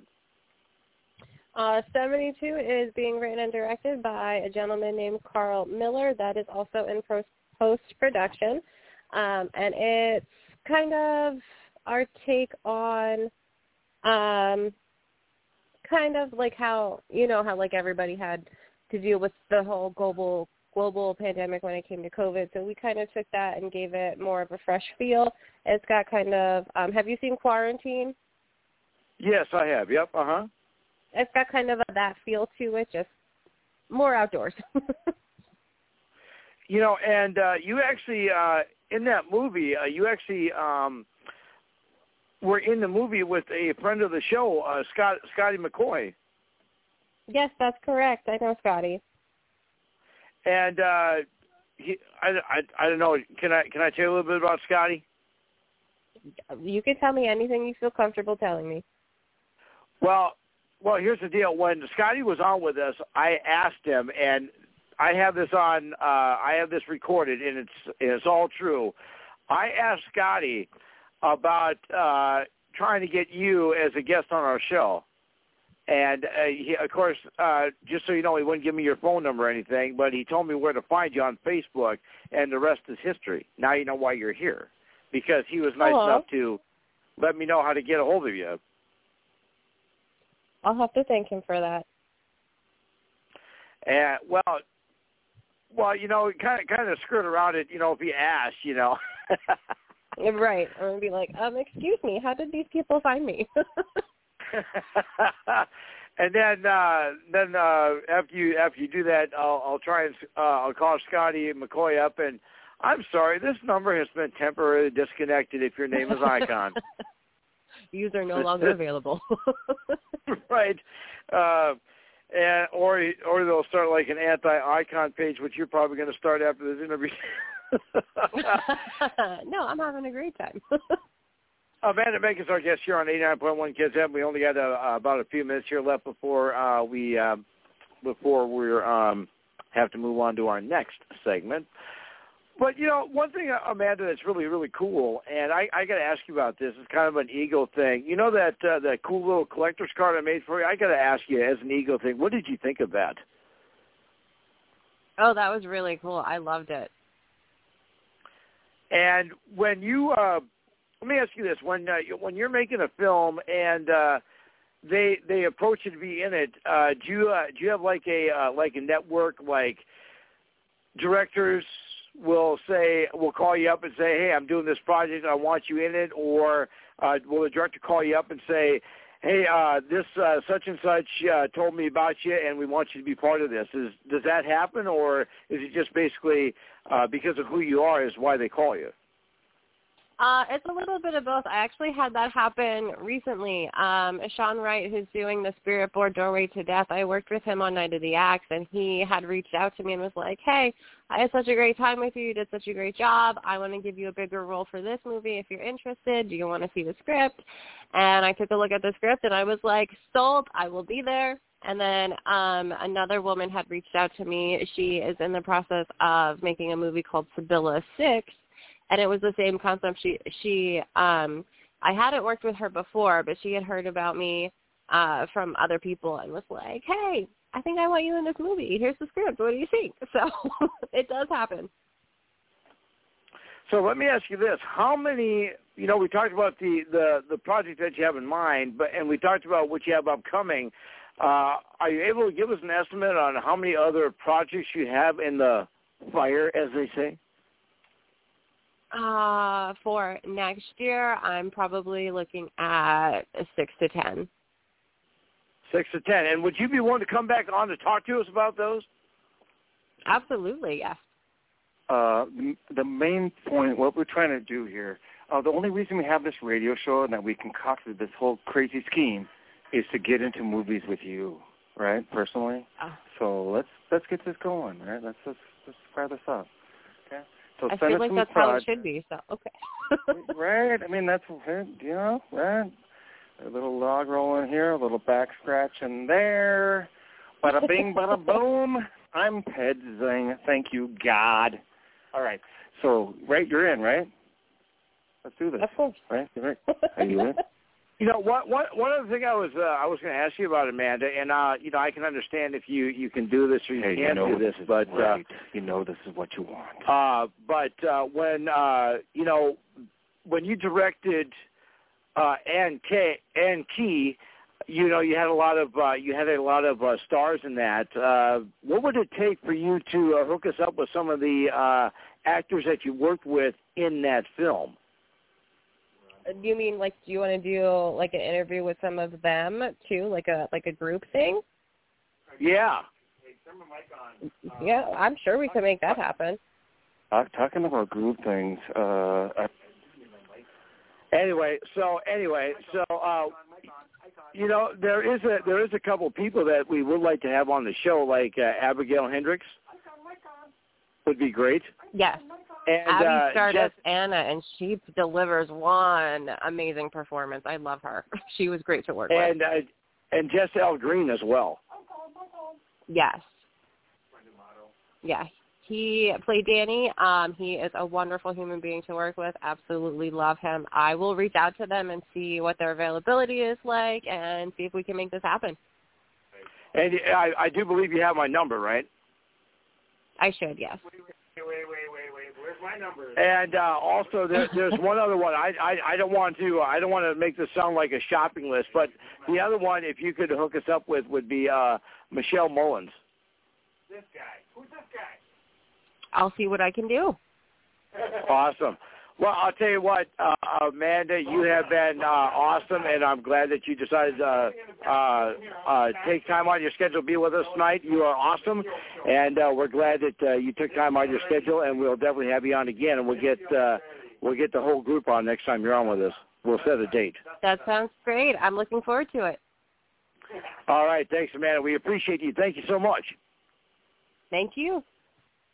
All right, that was Amanda, ladies and gentlemen, and uh, we got to uh, hopefully our uh, hopefully our chief will come back down here uh, so we can talk about our remote. Uh, uh, Matthias, now that you're back, Yep. uh, what uh, do you got any plans on? Are you going to be wrestling the 28th of October?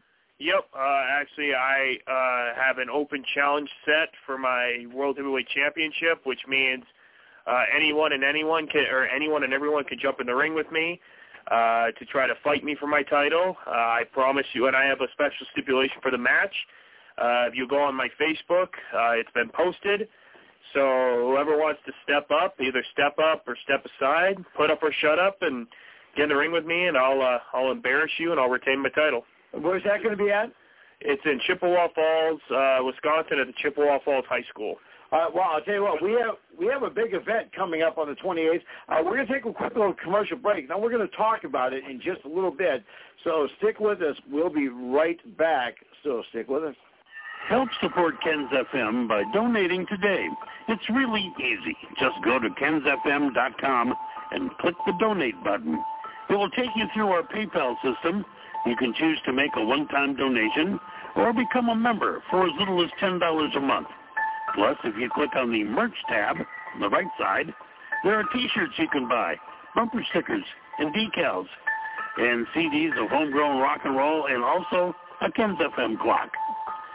But make sure that you help support Ken's FM. This is the only way we can raise money. We can't sell commercials. Your donation goes entirely to pay our overhead bills, like electricity, internet, and various fees and insurances. Donate today. Our future relies on your support. Thanks. And we are at 89.1 Ken's FM. We got about uh, 22 minutes here before our uh, theme song. Now we're gonna we're gonna bring our uh, favorite guy in, Ken, and we're gonna let Ken talk uninterrupted until he tells us that we can uh, talk after this. So, Ken, tell us about what's going on. Well, it's kind of interesting.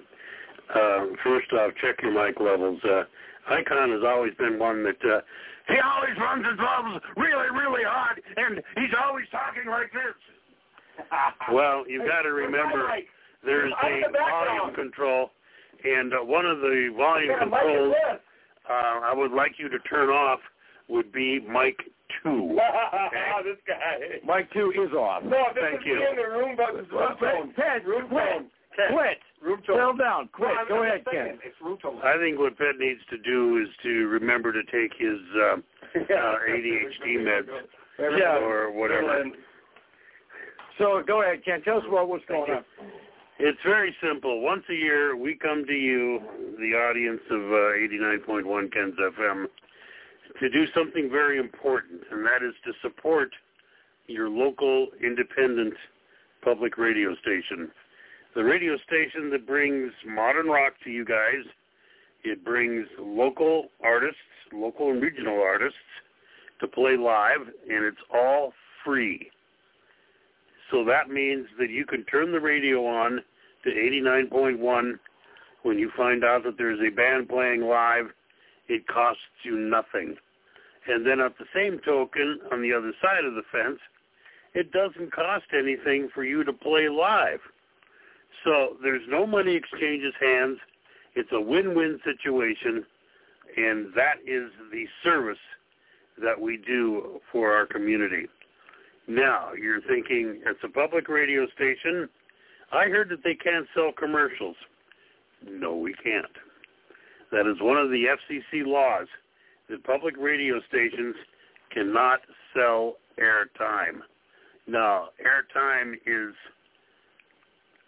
considered commercial airtime when you're able to generate money from selling a block of spots or a block of time on the air. Well, we do it a little bit differently. We sell sponsorships. Tell us about that.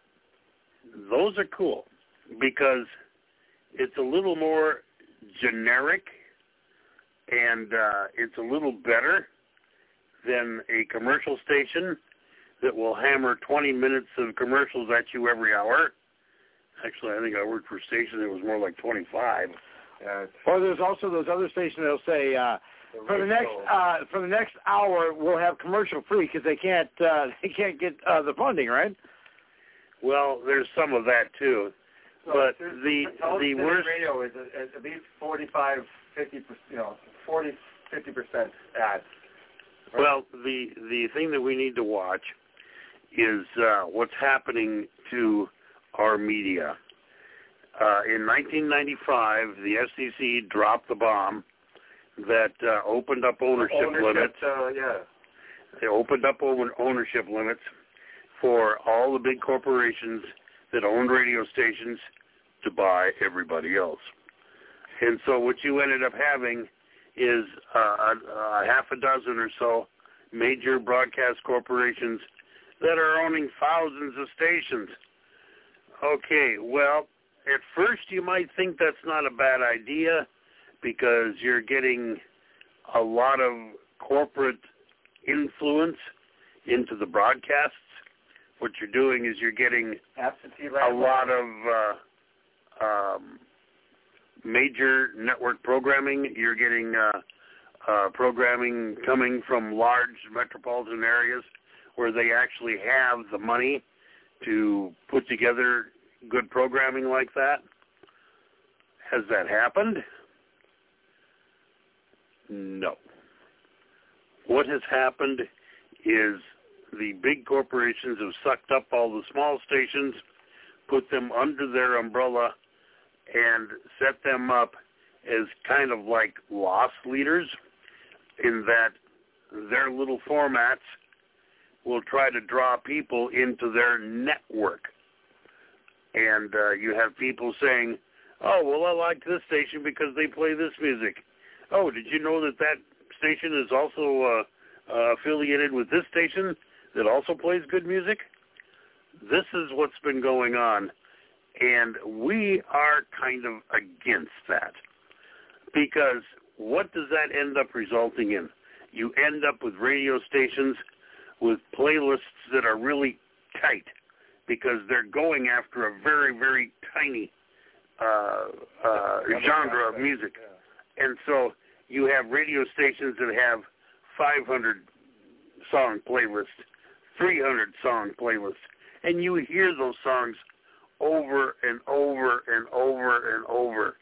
And what does that do to you? It burns you out, not only of that genre of music, but it burns you out of the music they're playing in general. So you have a, a station that plays, oh, uh, classic hits. Yes, let's take classic hits. How generic can you get? Generic. Uh, like classic like classic like classic rock or country Right, or yeah, whatever. any- anything like that. What are they going to do? They're going to. Uh, I worked for a station once that uh, uh, we put them on the air, and uh, the uh, uh, the owners hired a consultant. and in those days, I don't know what they paid him, but the word was like two thousand dollars a day. What does this consultant do? Well, he's from New York, and uh, his radio station has been number one in New York for 80 billion years, and uh, he has the highest paid this, the highest paid that. We do the most research in this music. We do the most research in that music, and uh, everybody agrees that all the music we play is really great. And uh, he came in with 300 CDs, and that was their library. That was it. That was it. Smithereens. And so I was thinking, well, okay. Had a friend listen because he he liked the type of music that they were playing, and I had a friend listen, and he said, "Oh yeah, that'd be cool. They're playing this, they're playing that. You know, that's all good music." He talked to me two days later. Two days later, he calls me up and he says, "You know, I've heard that song three times now since you turned me on to the station." Heavy rotation. And so I thought, well, people are upset about that. so I decided that when we put this station together, we were going to do two things. We are going to provide a service to the community, number one, and we are going to provide something that is not in this market right now. And so And that's local bands, right? and the uh, we feature uh, we feature a lot of local bands. So if you uh, uh, happen to tune in to 89.1 at any time during the week, and you hear a little liner that says "Homegrown Rock and Roll," that is a local band that has played live right here in this studio. Right where you're standing right now. And we've recorded it and uh, played it back now uh, for uh, the listeners to hear. Well, that's one of the services we provide. The other service is a totally unique format of modern rock. There are not a lot of modern rock stations in the country. People can get their music through a number of different platforms. That's fine. But the number one thing is we curate our playlists homegrown. So we don't use a corporate uh, uh, uh, broadcast programmer. The music that we select is selected right here in town and right here at this radio station. So when you listen and hear a new song, you can bet that it didn't come from some programmer in New York or or LA or anything like that. It came from somebody right here, usually me, that uh, picks the uh, songs to add each week. And the criteria is really basic and simple. It has to be new, and it has to fit the format. That's the only criteria. So you have all these other big programmers out there going, well, let's see, uh, uh, this record will uh, entertain 25 to 54, and then let's see, we want something to fit after that, so we're going to need another record that will run like, you know, uh, 25 to 34 or something like that. Uh, we don't do that. If it fits the format, it gets added. And then the way it's rotated, we use a computer program to rotate the music. So um, it lines up really nicely. And when you listen throughout the day, you get a blend of a lot of different genres of music. Now, I will be honest. Um, you are awesome. You are sixty percent. Can I play my We are we are not yet. We are basically sixty percent current, and then the rest of the hour is recurrent, which are usually like a year old, and then uh, 80s gold, and then uh, uh, classic gold, which is like 50s through 70 or 80, and uh, that is all mixed in, and they are highlighted. And that is another thing that you don't hear on other stations. They just throw it all in the mix and then play them back to back. Yeah. Well, what you'll hear when it's outside of modern rock, what you'll hear is a liner identifying what genre is coming up. And one of the big ones that uh, that you hear frequently is the one where it goes, um, "Here's a great record from the past." I love that liner. That's a What? classic jingle. That is a classic jingle from the uh, uh, top 40 days back in the 60s. And uh, that actually, I don't know, it's probably uh, long since uh, gone beyond its uh, uh, 20-year retention, whatever. Well, you know, I think a lot, of people, a lot of people like that though, from what I understand. You know, like uh, uh, a lot of guests that we've had on, you know, I give them the link to the station, and they, a lot of the guests we've had, had on still uh, will listen to the station after you know they've been on, and they're still listening. But Ken, let me ask you this: If a band wanted to, uh, I got a song. I, I know you do, but if a band wanted to come and play in the studio, what do they have to do, Ken? How would they do that?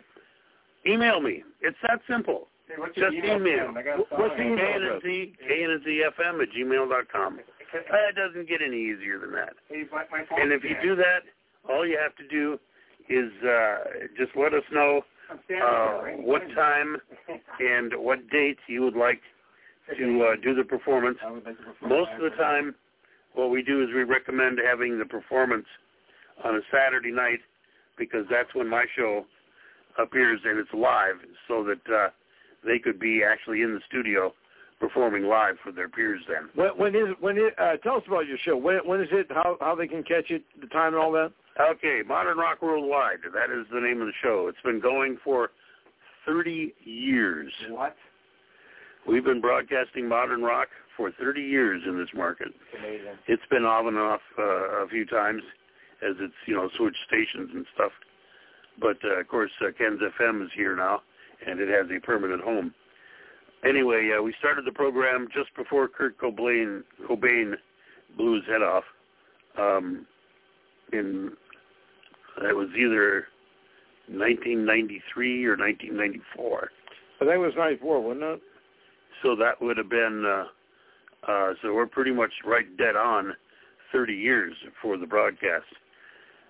It was an interesting story. Uh, the station that I had built for this guy out in California um, permitted me to do a show of new music because he had an opening on Saturday nights into Sunday morning. So would you record that and send it out to them, or would you do it live here and then? We did it live. And so I brought all my records, I brought all my CDs and everything along, and uh, brought them down. And uh, with the help of one of the greatest program directors in the Valley, Brad Anderson, he helped me put together a format and an hourly clock, they call it, of uh, music and how to rotate it. And he was a marvelous person. As a side, note, that was probably um, one of the three greatest programmers I ever worked with in the Valley here. Is he still around? What about Jim Davis? I do not know. Jim I Davis? do not know. Remember, you know Jim Davis? Yes. Um, the uh, other programmer was Wayne Hiller, Oh, yeah. and he was famous for KQWB and programming that station. And then uh, Bill. I want to say Bill Williams or Bill. He was over at KVOX at the time before it became Froggy Right. and uh, he was their program director and uh, was another uh, super talented, uh, hardworking programmer. And all three of those I worked for. And what I did was I took notes. I remembered everything that I learned working for those three, and I have put them together in this radio station here in the modern rock format that we have. So if it does sound a little bit familiar, some of the things seem to be reminiscent of days gone by, well, it's intentional because they were all big influences for me, and uh, I tried to pick the best of what I could and put it together into a format. But back to the original thing here, our radio station, because it can't sell commercials, we can sell sponsorships, memberships, and take donations. That's how we got to pay our bills. The beautiful thing about this facility is it's all volunteer run. Uh, I don't get a paycheck. Scott doesn't get a paycheck. None of these guys get a I get paycheck. E. Cheese token. But no and the best thing is that uh, when you have a dedicated, loyal staff like that, you are able to generate one of the most powerful, uh, loyal radio stations in a market. We've been on the air now for about 10 years. I think we signed on 2012. Uh, it was New Year's Day Eve. And what year was that? Was uh, uh you said 2012. 2012. Yes, I remember that day. I was listening that day. And then after that, it was um, uh, we had signed on with a low power authorization, but we got on the air, and then we actually got our our full power license. I think it was January 14th of 2014. So we've been on the air at 100,000 watts full power for about 10 years. Wow. Over that course of time, we have continuously gained and gained and gained listeners. If you go to our Facebook page, which is Ken's FM 89.1, and you take a look at all of the uh, um, reports, um, and the credits and everything that uh, you can get on Facebook there, um, there's like about 50 of them, and uh, they're all five star. Uh, there's a couple in there that have bitched about, uh, you know, what's wrong with your news, what's wrong with your weather, and things like that. Who's that Ped Zing guy? And then, uh, I mean, that's fine. Uh, I will not edit them out. Basically, it makes them look bad because they're one or two out of 50 that, you know, are complaining. But you can get a little information about the station that way. Obviously, we have a website, kensfm.com, and you can go up there, and uh, there's a lot of information up there. And that is where you can donate. If you look up at the very top of the website, front page, there's a little donate icon in the upper left. You click on that, it'll take you through our PayPal service, and the PayPal service will set it up whether you want to make a donation, whether you want to become a member, or if you want to buy something. Uh, over on the right side of the uh, front page, we have a little merch uh, tab that you can uh, click on. And in there, you'll find T-shirts. You'll find our clocks that you've been hearing about. I want a clock. And I uh, have one that's I great. need, I need a clock. and uh, you can pick up uh, bumper stickers, decals, and uh, we have the volume one of uh, Homegrown Rock and Roll from recordings right here in the studio, and um, there's a lot more to come. Um,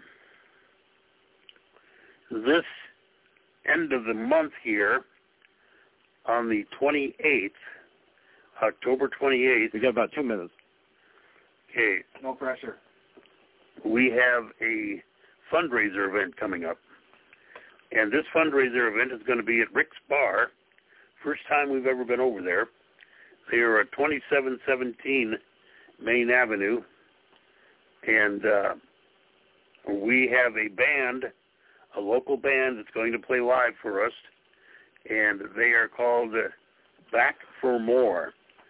This band is unique because they have a the, all of the bandmates are traditional classic rock artists, and uh, the front man is a guy that you know from a numerous live performances right here in the studio, and that's John Jano. Yep, John. He's a he's a he's a great artist.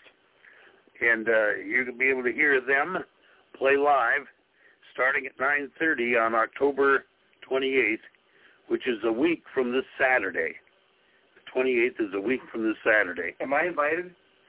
And if all you have to do is come up with a $5 cover charge, and uh, all of that money will go directly to keeping our station on the air. Obviously, we don't have any overhead as far as um, employees or anything like that. So everything that comes in the door will go to paying the overhead, like the power bill, the internet bill, and insurances and things like that. You can do that. It starts at 9:30 p.m. And before that, another thing I need to mention is that uh, we will also be having a silent auction. This will go on before the show at 9:30.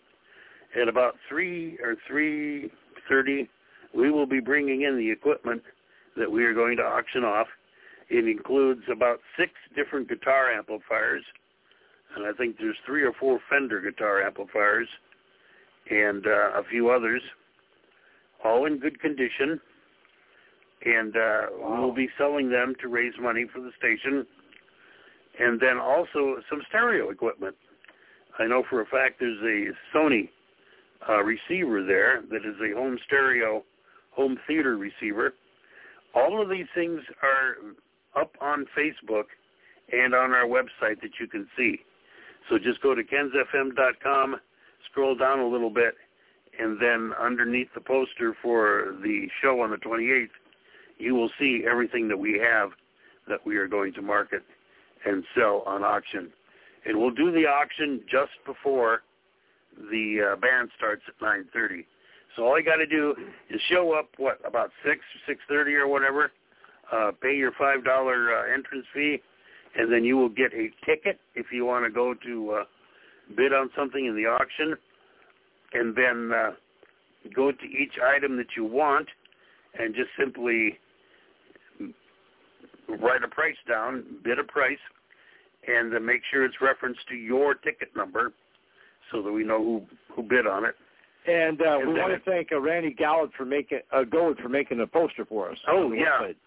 Yeah, we actually have three posters for that. Randy did a great job. He had uh, one of the uh, uh, one of the things that I caught was the similarity similarity between uh, the uh, Stranger Things uh, Yep. Yep. snakes. Hey, uh, Uh, we we uh, uh, we got a, we got about a minute here though before our uh, uh, I uh, was gonna say I'm gonna show up there uh, to the Halloween uh, uh, Fundraising fundraising, event. fundraising event uh, in my Ferguson costume. well. So, That's another thing too. You can uh, show up in costume if you'd like. I'll be dressed up like the icon, obviously. Oh my gosh! Uh, anyway, we we uh, we got uh, we got to get going here because uh, our Thanks for uh, having me guys. Yeah, so uh, I I don't think we're gonna get to our. Uh, unfortunately, we're not gonna be able to go on with. Well, well, I'm gonna my, I'm gonna try to go with our song no. if I can pull that up. I didn't get my quick. single played. So All right, can so, uh, next week. Yeah, maybe. All right, maybe next week. All right, we'll see you.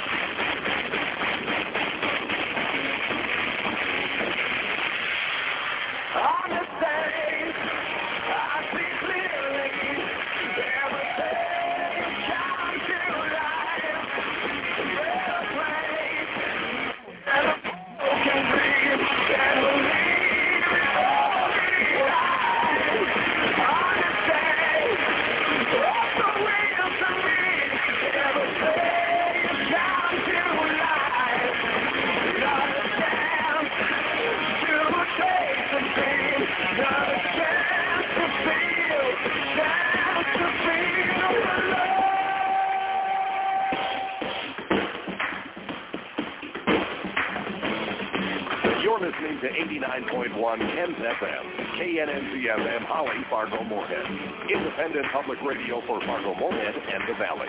Also on the web at www.kensfm.com.